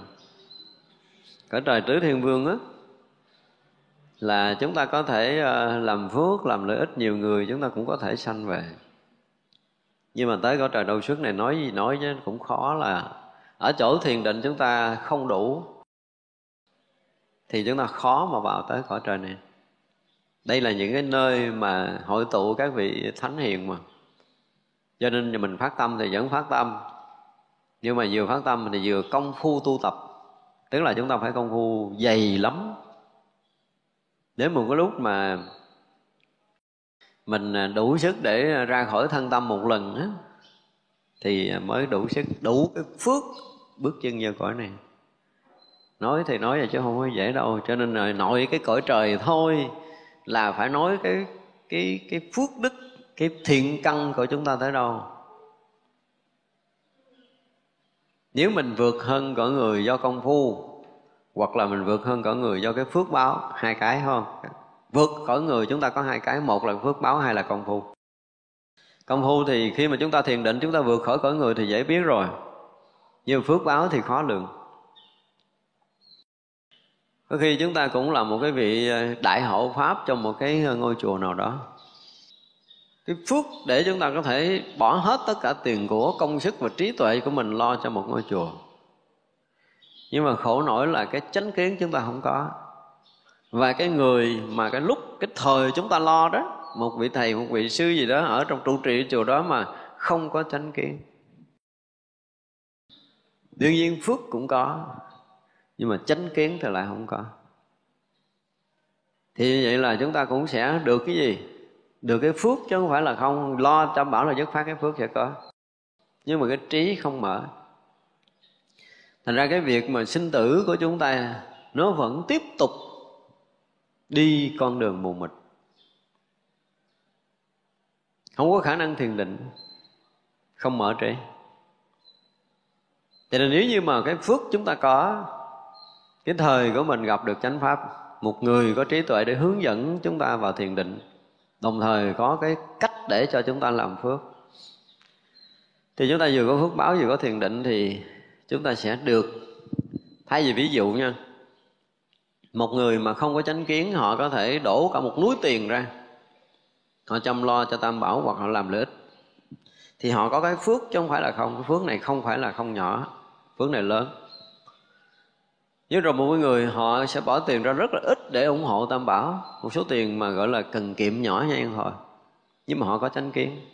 Họ kèm theo cái công phu thiền định thì hai người này khi lâm chung, nếu một người mà có thiền định sẽ thấy rằng cái người kém phước mà họ có công phu thiền định, họ có trí tuệ, họ sẽ sẽ vượt xa hơn cái người mà chỉ có phước mà không có chánh kiến.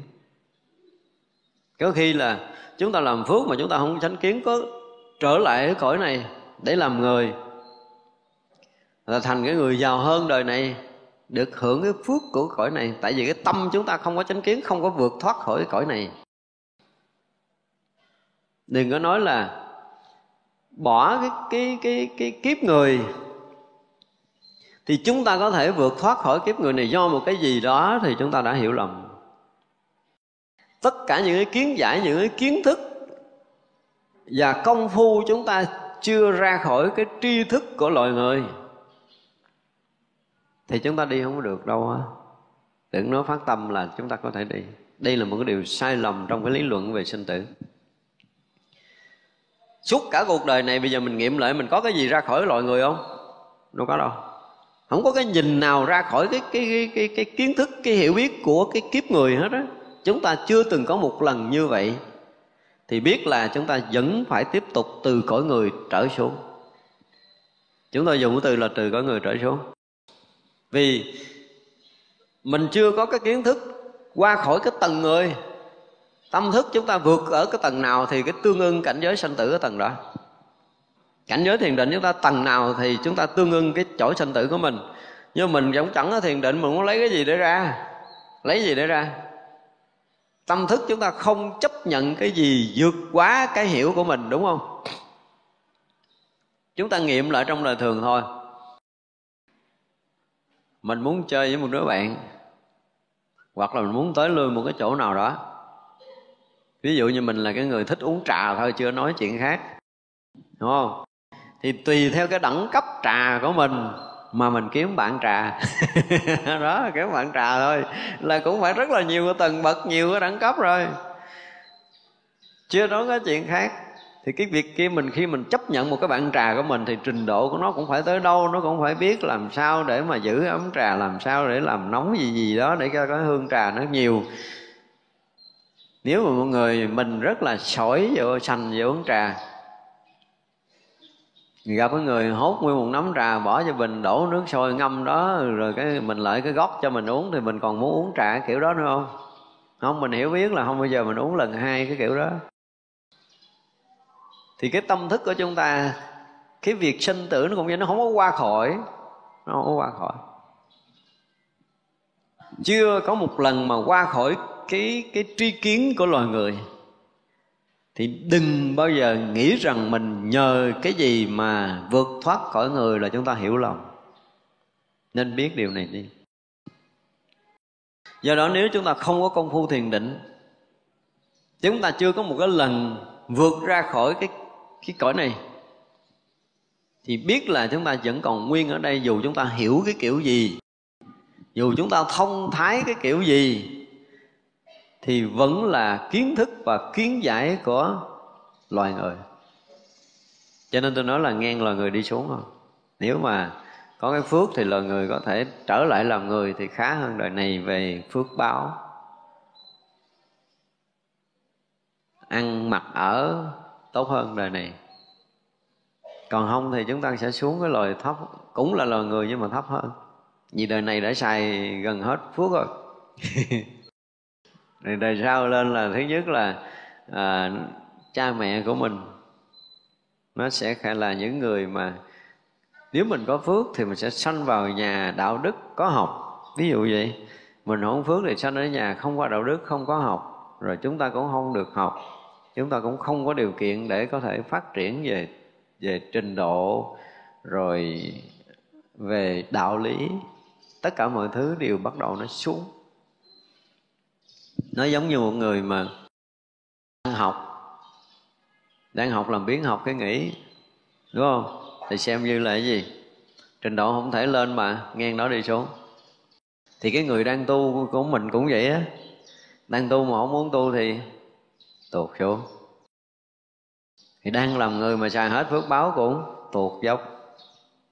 Thật ra cái việc mà như hồi đầu mình nói là cố gắng chúng ta vừa phát nguyện á, để sinh về cõi trời đô sức, nhưng mà vừa phải cố gắng công phu thật là quyết liệt thực sự. Công phu thường không có thể vượt qua cõi người được. Nên là khi mà chúng ta học ở đây để chúng ta thấy là một nơi mà có thể thỉnh đức phật tới, thì nơi đó phải đầy phước báo và trí tuệ. Một ngày mà chúng ta có thể hiểu được Phật pháp là ngày đó cái phước và cái trí chúng ta cũng phải lớn ở một cái tầng nào nói nói với mình cũng cố gắng lắm. Ví dụ như trong đời này mình tu, mình cũng quá cố gắng đi. Cũng thức khuya cũng dậy sớm, cũng ăn chay, làm đất tu hành, cũng là sám hối, làm tất cả mọi thứ. Nhưng mình không thay đổi được mình. Đúng không? Chúng ta ở đây chứ đâu phải là không có cực đâu, cực lắm rồi. Nhưng mà thấy không có cái gì thay đổi hết á cuối cùng rồi mình giận người ta là cũng năm ngày, bảy ngày mình vẫn không quên được. Mình buồn chuyện gì đó thì ờ, năm tháng, bảy tháng cũng không có hết. Những cái vướng mắc này, chúng ta không vượt qua được. Thì kêu chúng ta đi khỏi cõi người này làm cái gì đi?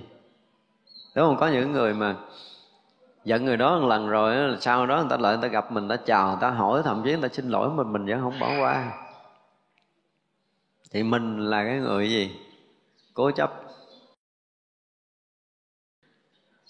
Mà đã cố chấp rồi thì là cái sự vướng mắc đậm đà. Nói đi cái sự vướng mắc của mình sâu nặng thôi. Và càng vướng mắc sâu nặng chừng nào thì sao? Càng trầm luân nhiều chừng đó. Chúng ta phải hiểu lý do này. Cho nên nếu mà muốn vượt thoát thực sự thì chúng ta phải tập sống làm sao đừng có vướng chấp cái này muốn mà nhất là muốn về cõi trời thì thật sự là rất là khó. Nói thì nói như vậy muốn về cõi trời rất là khó. Một là cái phước phải lớn hai là cái trí phải lớn. Mà trí phải lớn là phải do công phu tu tập.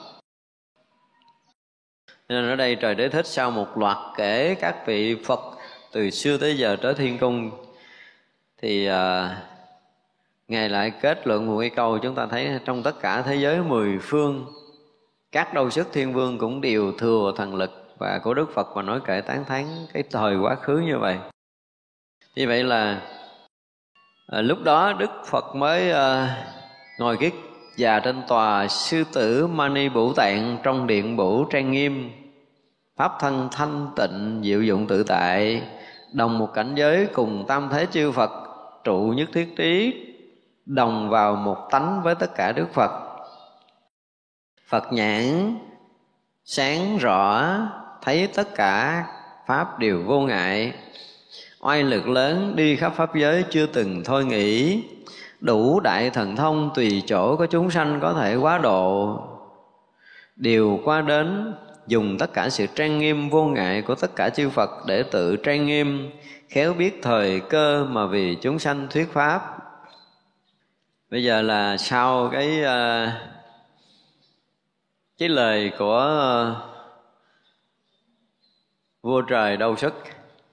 Về à, nói về quá khứ rồi, tức là trước đây thì bao nhiêu cái lời tán tụng rồi ha, bao nhiêu cái chuẩn bị đẹp đẽ rồi nhưng mà khi Đức Phật xuất hiện là sao? Đức Phật dùng cái phước mình để trang nghiêm. Và phước Đức Phật trang nghiêm thì là làm cho cái cung trời bổ điện trang nghiêm này nó lại trang nghiêm hơn đẹp đẽ lại đẹp đẽ hơn lộng lẫy hơn trang hoàng hơn. Và cho tới đây cũng vậy thì giờ bắt đầu Đức Phật mới chính thức lên tòa.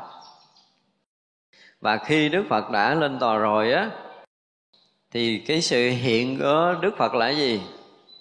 Chúng ta thấy là là hiện pháp thân thanh tịnh diệu dụng tự tại. Hiện pháp thân chứ không phải hiện cái tướng của một cái đức phật như chúng ta đã biết. Như vậy là từ đầu à, các vị thiên à, à, chư thiên ở cõi trời đâu sức ngay cả là các vị vua trời cùng chư đại bồ tát đều hướng về để thỉnh đức phật. Đây là cái cách nói để chúng ta sẽ hiểu cái ý của cái đoạn này. Thì à, phát tâm để mà gọi là thỉnh đức phật thăng tòa để vào cung điện à, bủ trang nghiêm này á là đã chuẩn bị từ ở bên ngoài là trang trí những cái gì đẹp nhất đúng không? Nhưng mà hồi đầu mình nói là cái đẹp đó là do gì? Do công đức tu hành hằng hà sa số kiếp. Dùng cái đó để trang nghiêm nơi ăn chốn ở, nơi mà mời đức phật. Thì những cái công đức tu hành của các vị chư thiên của trời không cũng chưa đủ, mà phải dùng tất cả công đức tu hành của hằng hà sa số chư đại bồ tát khắp thập phương. Và chỉ chư đại bồ tát mới có thể đủ sức hợp lực lại mới đủ sức thỉnh được đức phật đến cung điện bổ trang nghiêm này. Như vậy là từ cái công hạnh tu hành nhỏ nhiệm nhất cho tới khi thành tựu cái đạo quả của đại một vị đại bồ tát, một vị thánh hiền và tất cả các cái phước lành của các vị chư thiên. Đây chúng ta thấy một ý rất là, phải nói là một ý rất là hay của cái bài này là gì? Cái bước đầu là chư thiên thỉnh à chứ không phải bồ tát thỉnh à đúng không? Có nghĩa là gì? Hồi còn làm người như mình đó mình có dám thỉnh phật tới đây không? Phước không đủ, cho nên không bao giờ có cái ý nghĩ là mình thỉnh phật tới cái chùa của mình để giảng pháp. Đúng không? Giống như chúng ta có cái chùa, những cái vùng rất là sâu, mà rất là quý, rất là mến mộ một quý vị giảng sư nổi tiếng, muốn thỉnh khó khăn lắm mình còn nhỏ hố giáo thôi mình, chùa quê mà mình thỉnh các vị, chưa chắc các vị tới, đúng không? Thì khi mà phước chúng ta lớn rồi, cái chùa chúng ta phương tiện đầy đủ rồi nọ nọ kia, chúng ta mới bắt đầu mới nghĩ tới, mới thỉnh các vị giảng sư nổi tiếng ở trong nước, cũng như là thỉnh các vị giảng sư nổi tiếng ở nước ngoài về. Cho nên chúng ta thấy là đâu sức thiên vương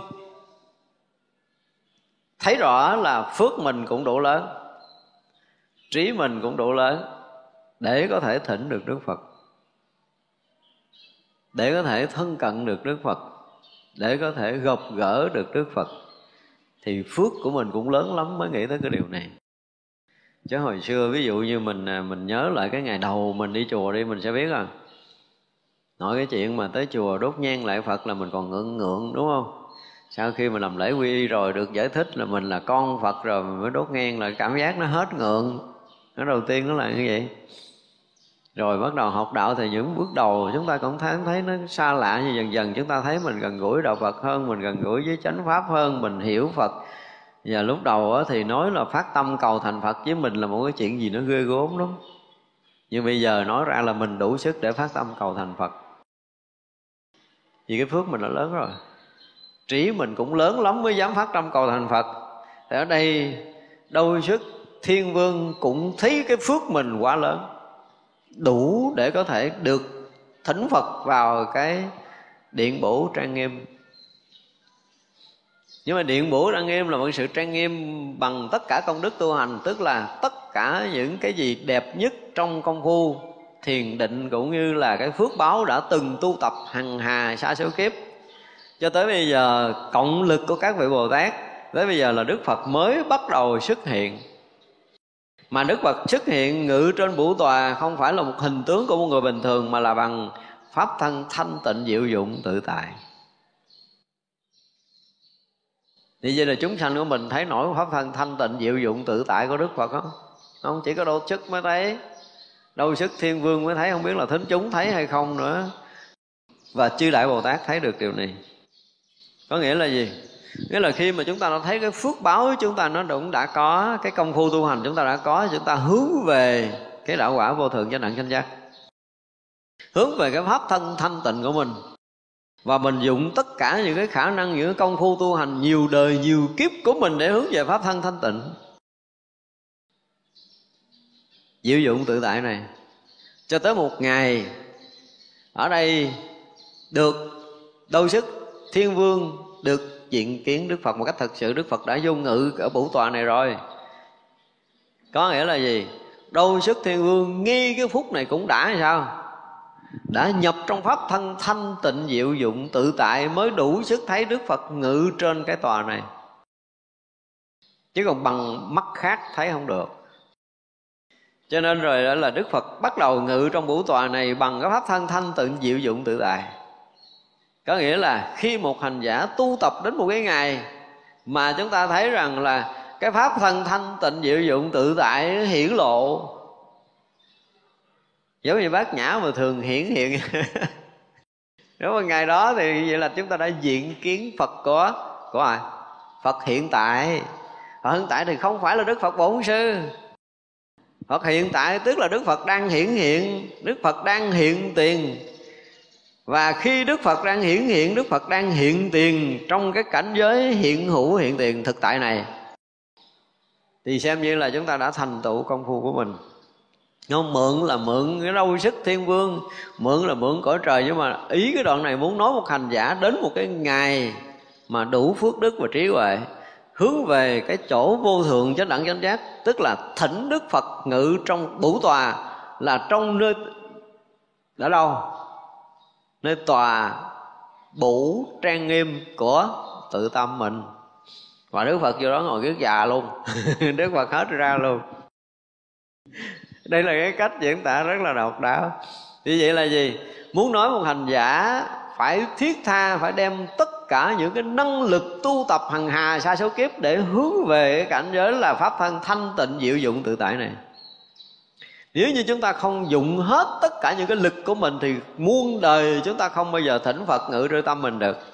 Tức là không bao giờ cái pháp thân thanh tịnh diệu dụng tự tại hiển lộ ở nơi tâm chúng ta được. Thì coi như là chúng ta không có thỉnh phật về được. Cái này cũng hay ha. Chúa có một câu là gì? Nó cũng dấu dấu này nữa tức là các ngươi hãy dọn thân tâm của mình cho thật sự thanh tịnh, thì mới được đón chúa về ngự. Chúa ở đâu? Chúa ở khắp mọi nơi. Không có thua ở này đâu à. chúa ở khắp mọi nơi. Nhưng mà khi thân tâm của các ngươi thật sự thanh tịnh, thì chúa sẽ ngự nhà ngươi.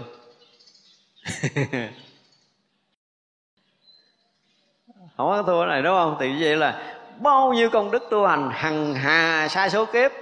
Phải nói như vậy, tức là trời đế thích cũng đã từng thỉnh phật quá khứ rồi. Vậy mà mỗi khi đức phật mà ngự tức có nghĩa là gì? Như một hành giả đã nhập trong pháp giới, thanh tịnh, tự tại của pháp thần. à thì lúc đó là cái gì? Đức phật đồng với cảnh giới của chư phật mười phương. Và trụ trong nhất thiết tí, đồng vào một tánh với tất cả chư phật lúc này á, cái này diễn tả không biết đoạn sao diễn tả sao, chứ lúc này thì nói vậy thì nó chưa có đủ, chưa có đủ. Tại vì khi đức phật mà đã hiển hiện rồi, cái pháp thân thanh tịnh hiển hiện tự tại rồi, thì sao? Chúng ta phải nói là dung thông với thập phương thế giới, với cảnh giới của chư Phật khắp thập phương thế giới. Bây giờ là gì? Thông đồng thành một cõi thì như là tất cả các cõi nước khác của đâu sức thiên cung đều dung thông với cảnh giới Phật ở đây. Thì nó mới diễn tả tới. Tại lúc này nó không có khác. Cho nên ở đoạn trên vẫn là pháp giới mười phương đâu sức thiên vương cũng đều như vậy. Nhưng mà pháp giới mười phương có khác với ở đây á, thì người này chưa nhập cảnh giới phật và chư phật mà xuất hiện ở đây khác với chư phật pháp giới mười phương thì đó cũng không phải là đức phật thiệt luôn. Tại vì đức phật lúc nào rồi cũng, sao? Tràn đầy phủ trùm ở pháp giới này. Cho nên đức phật xuất hiện ở đây thì thập phương thế giới cũng dài sao cũng như vậy. Nhưng mà nói như vậy thì khiến cho người ta khó hiểu. Thật ra phải nói thêm một cái câu nữa là thập phương thế giới lúc này sao? Dung thông, chung đồng một cảnh giới của chư phật hiện hữu như là khắp pháp giới mười phương này chỉ hiện một cõi giới phật. Chứ không phải là đức phật đây khác với như phật ở phương đông, phương tây, phương nam, phương bắc là cái cách diễn tả chưa có xác. Nói tới đây là phải nói chuyện nhập cảnh giới. Và nhập cảnh giới cho nên đồng với tâm thế chư phật là một cõi trí tuệ nhất thiết trí vào một tánh của chư phật. Đã vào một cõi phật cho nên tánh và tướng là nó dùng thông với nhau, là đồng đẳng một cách tuyệt đối thì là pháp giới mười phương này cũng hiển hiện đức phật đều dung thông trong trùng một cảnh giới. Thì mới đúng. Ở đây dùng là quay lực lớn đi cứu độ chúng sanh, không mệt mỏi gì đó, tùy chỗ chúng sanh mà quá độ, vân vân. Thì nó làm hư cái đoạn kết này. Không có thể nói cái chuyện đi tới lui được nữa. Mà khi mà cái gì? Khắp pháp giới mười phương dung thông thành một cõi phật thì đức phật luôn luôn hiển lộ trong pháp giới mười phương bằng năng lực của mình mà cứu độ khắp tất cả chúng sanh muôn loài, chứ không phải đi tới đi lui, không thôi nghĩ như vậy. Đức phật mà đi tới đi lui, không thôi nghĩ là cái cách diễn tả, nó có một cái gì nó nó khập khển nó không có đúng, nó không phù hợp. Cho nên cái đoạn này nó thấy nó có một cái nó chưa có, phải nói là chưa có đủ để có thể thâu tóm được nguyên cái phẩm này bất khả thuyết, bất khả thuyết chúng bồ tát, đều những quốc độ phương khác đều đến họp. Chúng hội thanh tịnh, pháp thân không hay không sở y mà có thể tự tại, khởi thân hạnh của phật. Khi chúng hội an tọa xong, trong điện bủ trang nghiêm tự nhiên có vô lượng, vô số đồ đẹp lạ hơn những đồ cúng dường của chư thiên. Những là tràng hoa y phục, hương hoa, hương bột lộng báo, tràng phan kỹ nhạc, ca tán, tất cả đều chẳng thể đếm kể được, dùng tâm quảng đại cung kính cúng dường đức phật. Tất cả đôi sức thiên cung mười phương đều như thế. Hồi đầu á, thì có thể nói là đôi sức thiên cung ở mười phương, đúng không? Nhưng mà tới đây còn đôi sức thiên cung mười phương là là thật sự tệ, không phải là cái kết đẹp, cái kết này không hay. Thì khi mà đức phật đã ngự trong pháp tòa mà bằng gì? Bằng pháp thân thanh tịnh vi diệu, đồng với cảnh giới của chư Phật mười phương, dung thông với pháp giới này thành một cõi cái đã. Nó phải thêm câu vậy nó mới ngon đó. Thì lúc đó chư Phật bằng cái thần lực của mình mà quá độ khắp tất cả chúng sanh muôn loài như ở cõi này. Chứ không có chuyện đi tới đi lui, không có chuyện là chưa từng thôi nghĩ nữa. Và thần thông của chư Phật tùy chúng sanh khắp pháp giới mười phương này, có gì? Có sự mong cầu nào? Thì đức phật liền đáp, đúng với mong cầu đó. Để làm cho tất cả chúng sanh đều thỏa mãn cái sự mong cầu của mình thì đúng hơn. Dùng cái từ nó hay hay chút gì đó để kết cái đoạn này cho nó đẹp. Chứ kết này nó không có tới ổn lắm.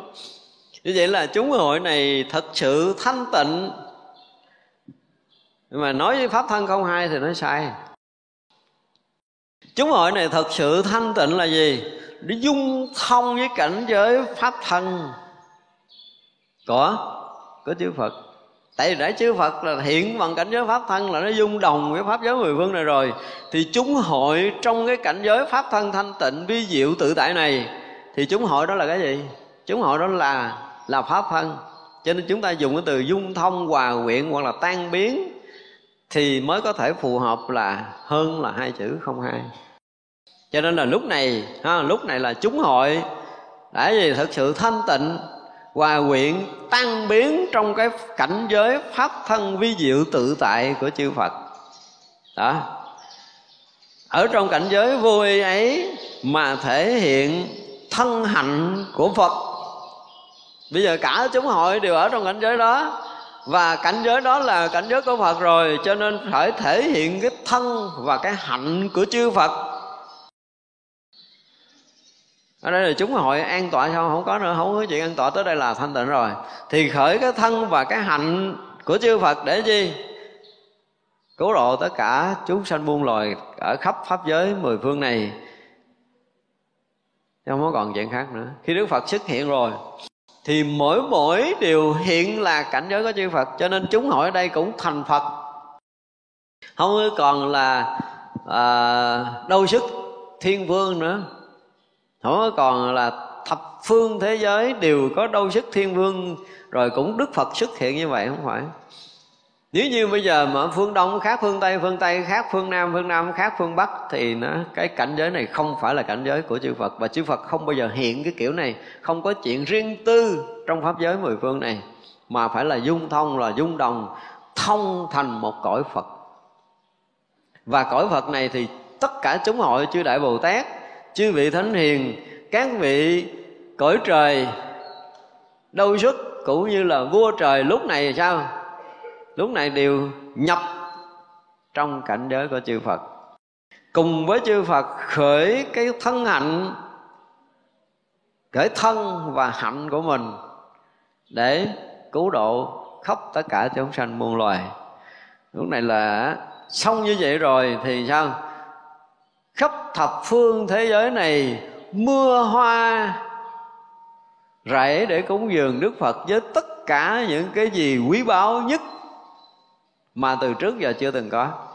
Bây giờ hiện ra, nó là trước giờ là những cái cách mà cúng dường của thiên đế thích thì cũng không có bằng. Tại vì lúc này là tất cả chư đại bồ tát, tất cả chắc vị ở cõi trời đều đã nhập cảnh giới chư phật rồi thì những cái thiên hoa cúng dường này là tương ưng với cái gì? Cái cảnh giới của chư Phật.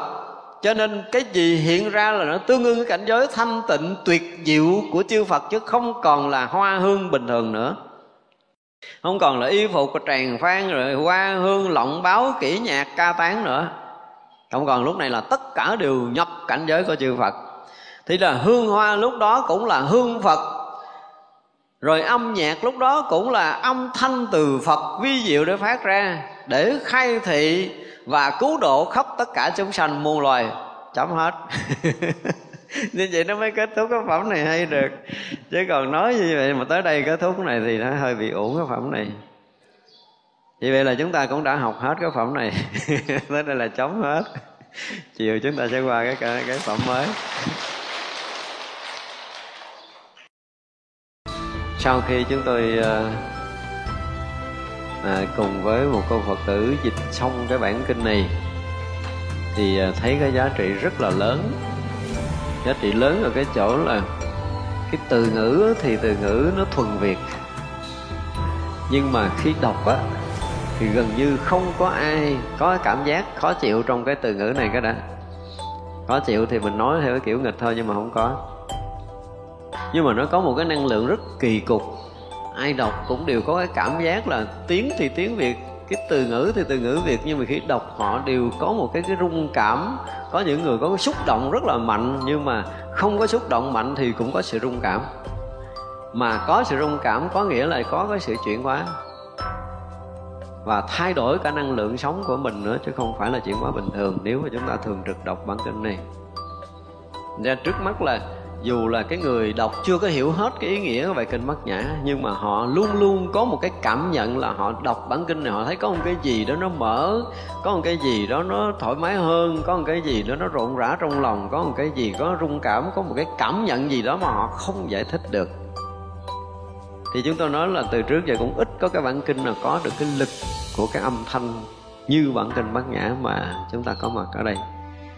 Thật ra chúng tôi muốn nhiều người có được cái lợi này mà hy vọng rằng sau cái lễ mùng 8 tháng 12 thì người Việt của chúng ta ở trong nước cũng như khắp nơi trên thế giới biết được bản kinh bát nhã này.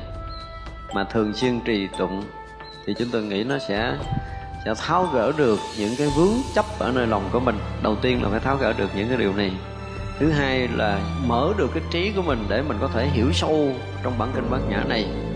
Và khi mà một người đủ trí tuệ để có thể mà thấu hiểu một cách cùng tận bản kinh bát nhã này, giống như đồ bản kinh đức phật nói là sao là, ngay khi thâm nhập bát nhã ba la mật đa. Thì sao? Thì thông thấu toàn bộ năm quẩn này tự thể nó là không. Và sẽ thấu hiểu được là tất cả các pháp vì sao nó hiển lộ từ không tướng rồi là không sanh, không diệt, không nhân không nhiễm, viên mãn tròn đầy, tất cả những cái đó đều được mở toan ra. Để chúng ta là trở thành một bậc giác hữu tình để chi? Để chúng ta luôn hiển hiện an nhiên trong cảnh giới bát nhã này. Để chúng ta đạt được đạo quả vô thường chánh đẳng chánh giác, đó là chúng ta đang nói ở tầng cao. Còn nếu như mình không có thực sự đạt ngộ giải thoát như bản kinh nói, thì chắc chắn trong đời sống chúng ta sẽ dần được thay đổi với những cái từ chữ mà tháo rút, theo kiểu của thiền sư gọi là tháo đinh mở chốt á đây là những cái từ chữ mà đọc tới đâu chúng ta cảm giác nó lưu thông, kinh mạch tới đó mới đúng. Đến một cái lúc nào đó chúng tôi sẽ, chúng ta sẽ nghe những cái phát biểu của những người mà thường xuyên đọc tụng bản kinh bát nhã này. Thì họ sẽ thấy, sẽ thay đổi trong một tháng đọc tụng thường xuyên, hoặc là hai tháng hoặc ba tháng thì chắc chắn mọi người sẽ có những cái cảm nhận này.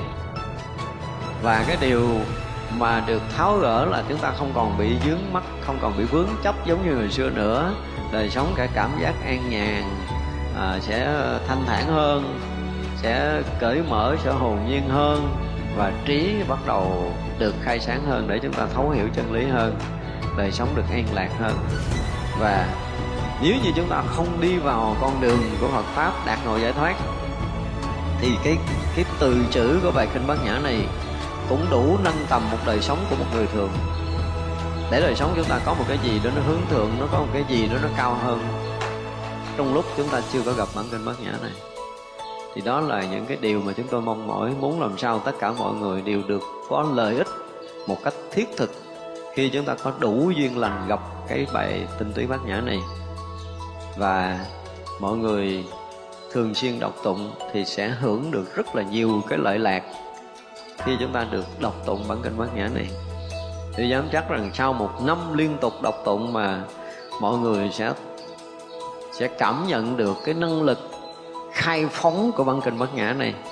Để chúng ta, nếu mà thực sự đủ căn cơ thì chúng ta vượt thoát cái lòng mê sanh tử.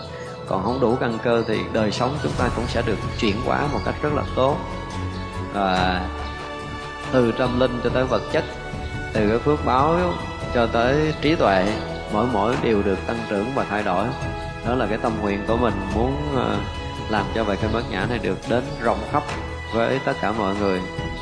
Thì mong là mọi người ờ, ờ, sẽ đón nhận bản kinh bát nhã này bằng tất cả những cái phải nói là bằng cái trái tim rung động của mình để bát nhã được được thông nhập ở nơi con tim của chúng ta, được thông nhập trong tủy não của chúng ta để đời sống chúng ta sẽ là một cái đời sống bát nhã hiện tiền luôn luôn hiển hiện và an nhiên, tự tại trong đời sống này, không bị bị lầm lẫn, không bị lầm chấp không bị khổ đau nữa. Thì đó là cái tâm nguyện của chúng tôi. Nam mô bổn sư thích ca mâu ni phật. Rồi thưa quý vị, chắp tay hồi hướng, chúng ta nghĩ chúng sanh vô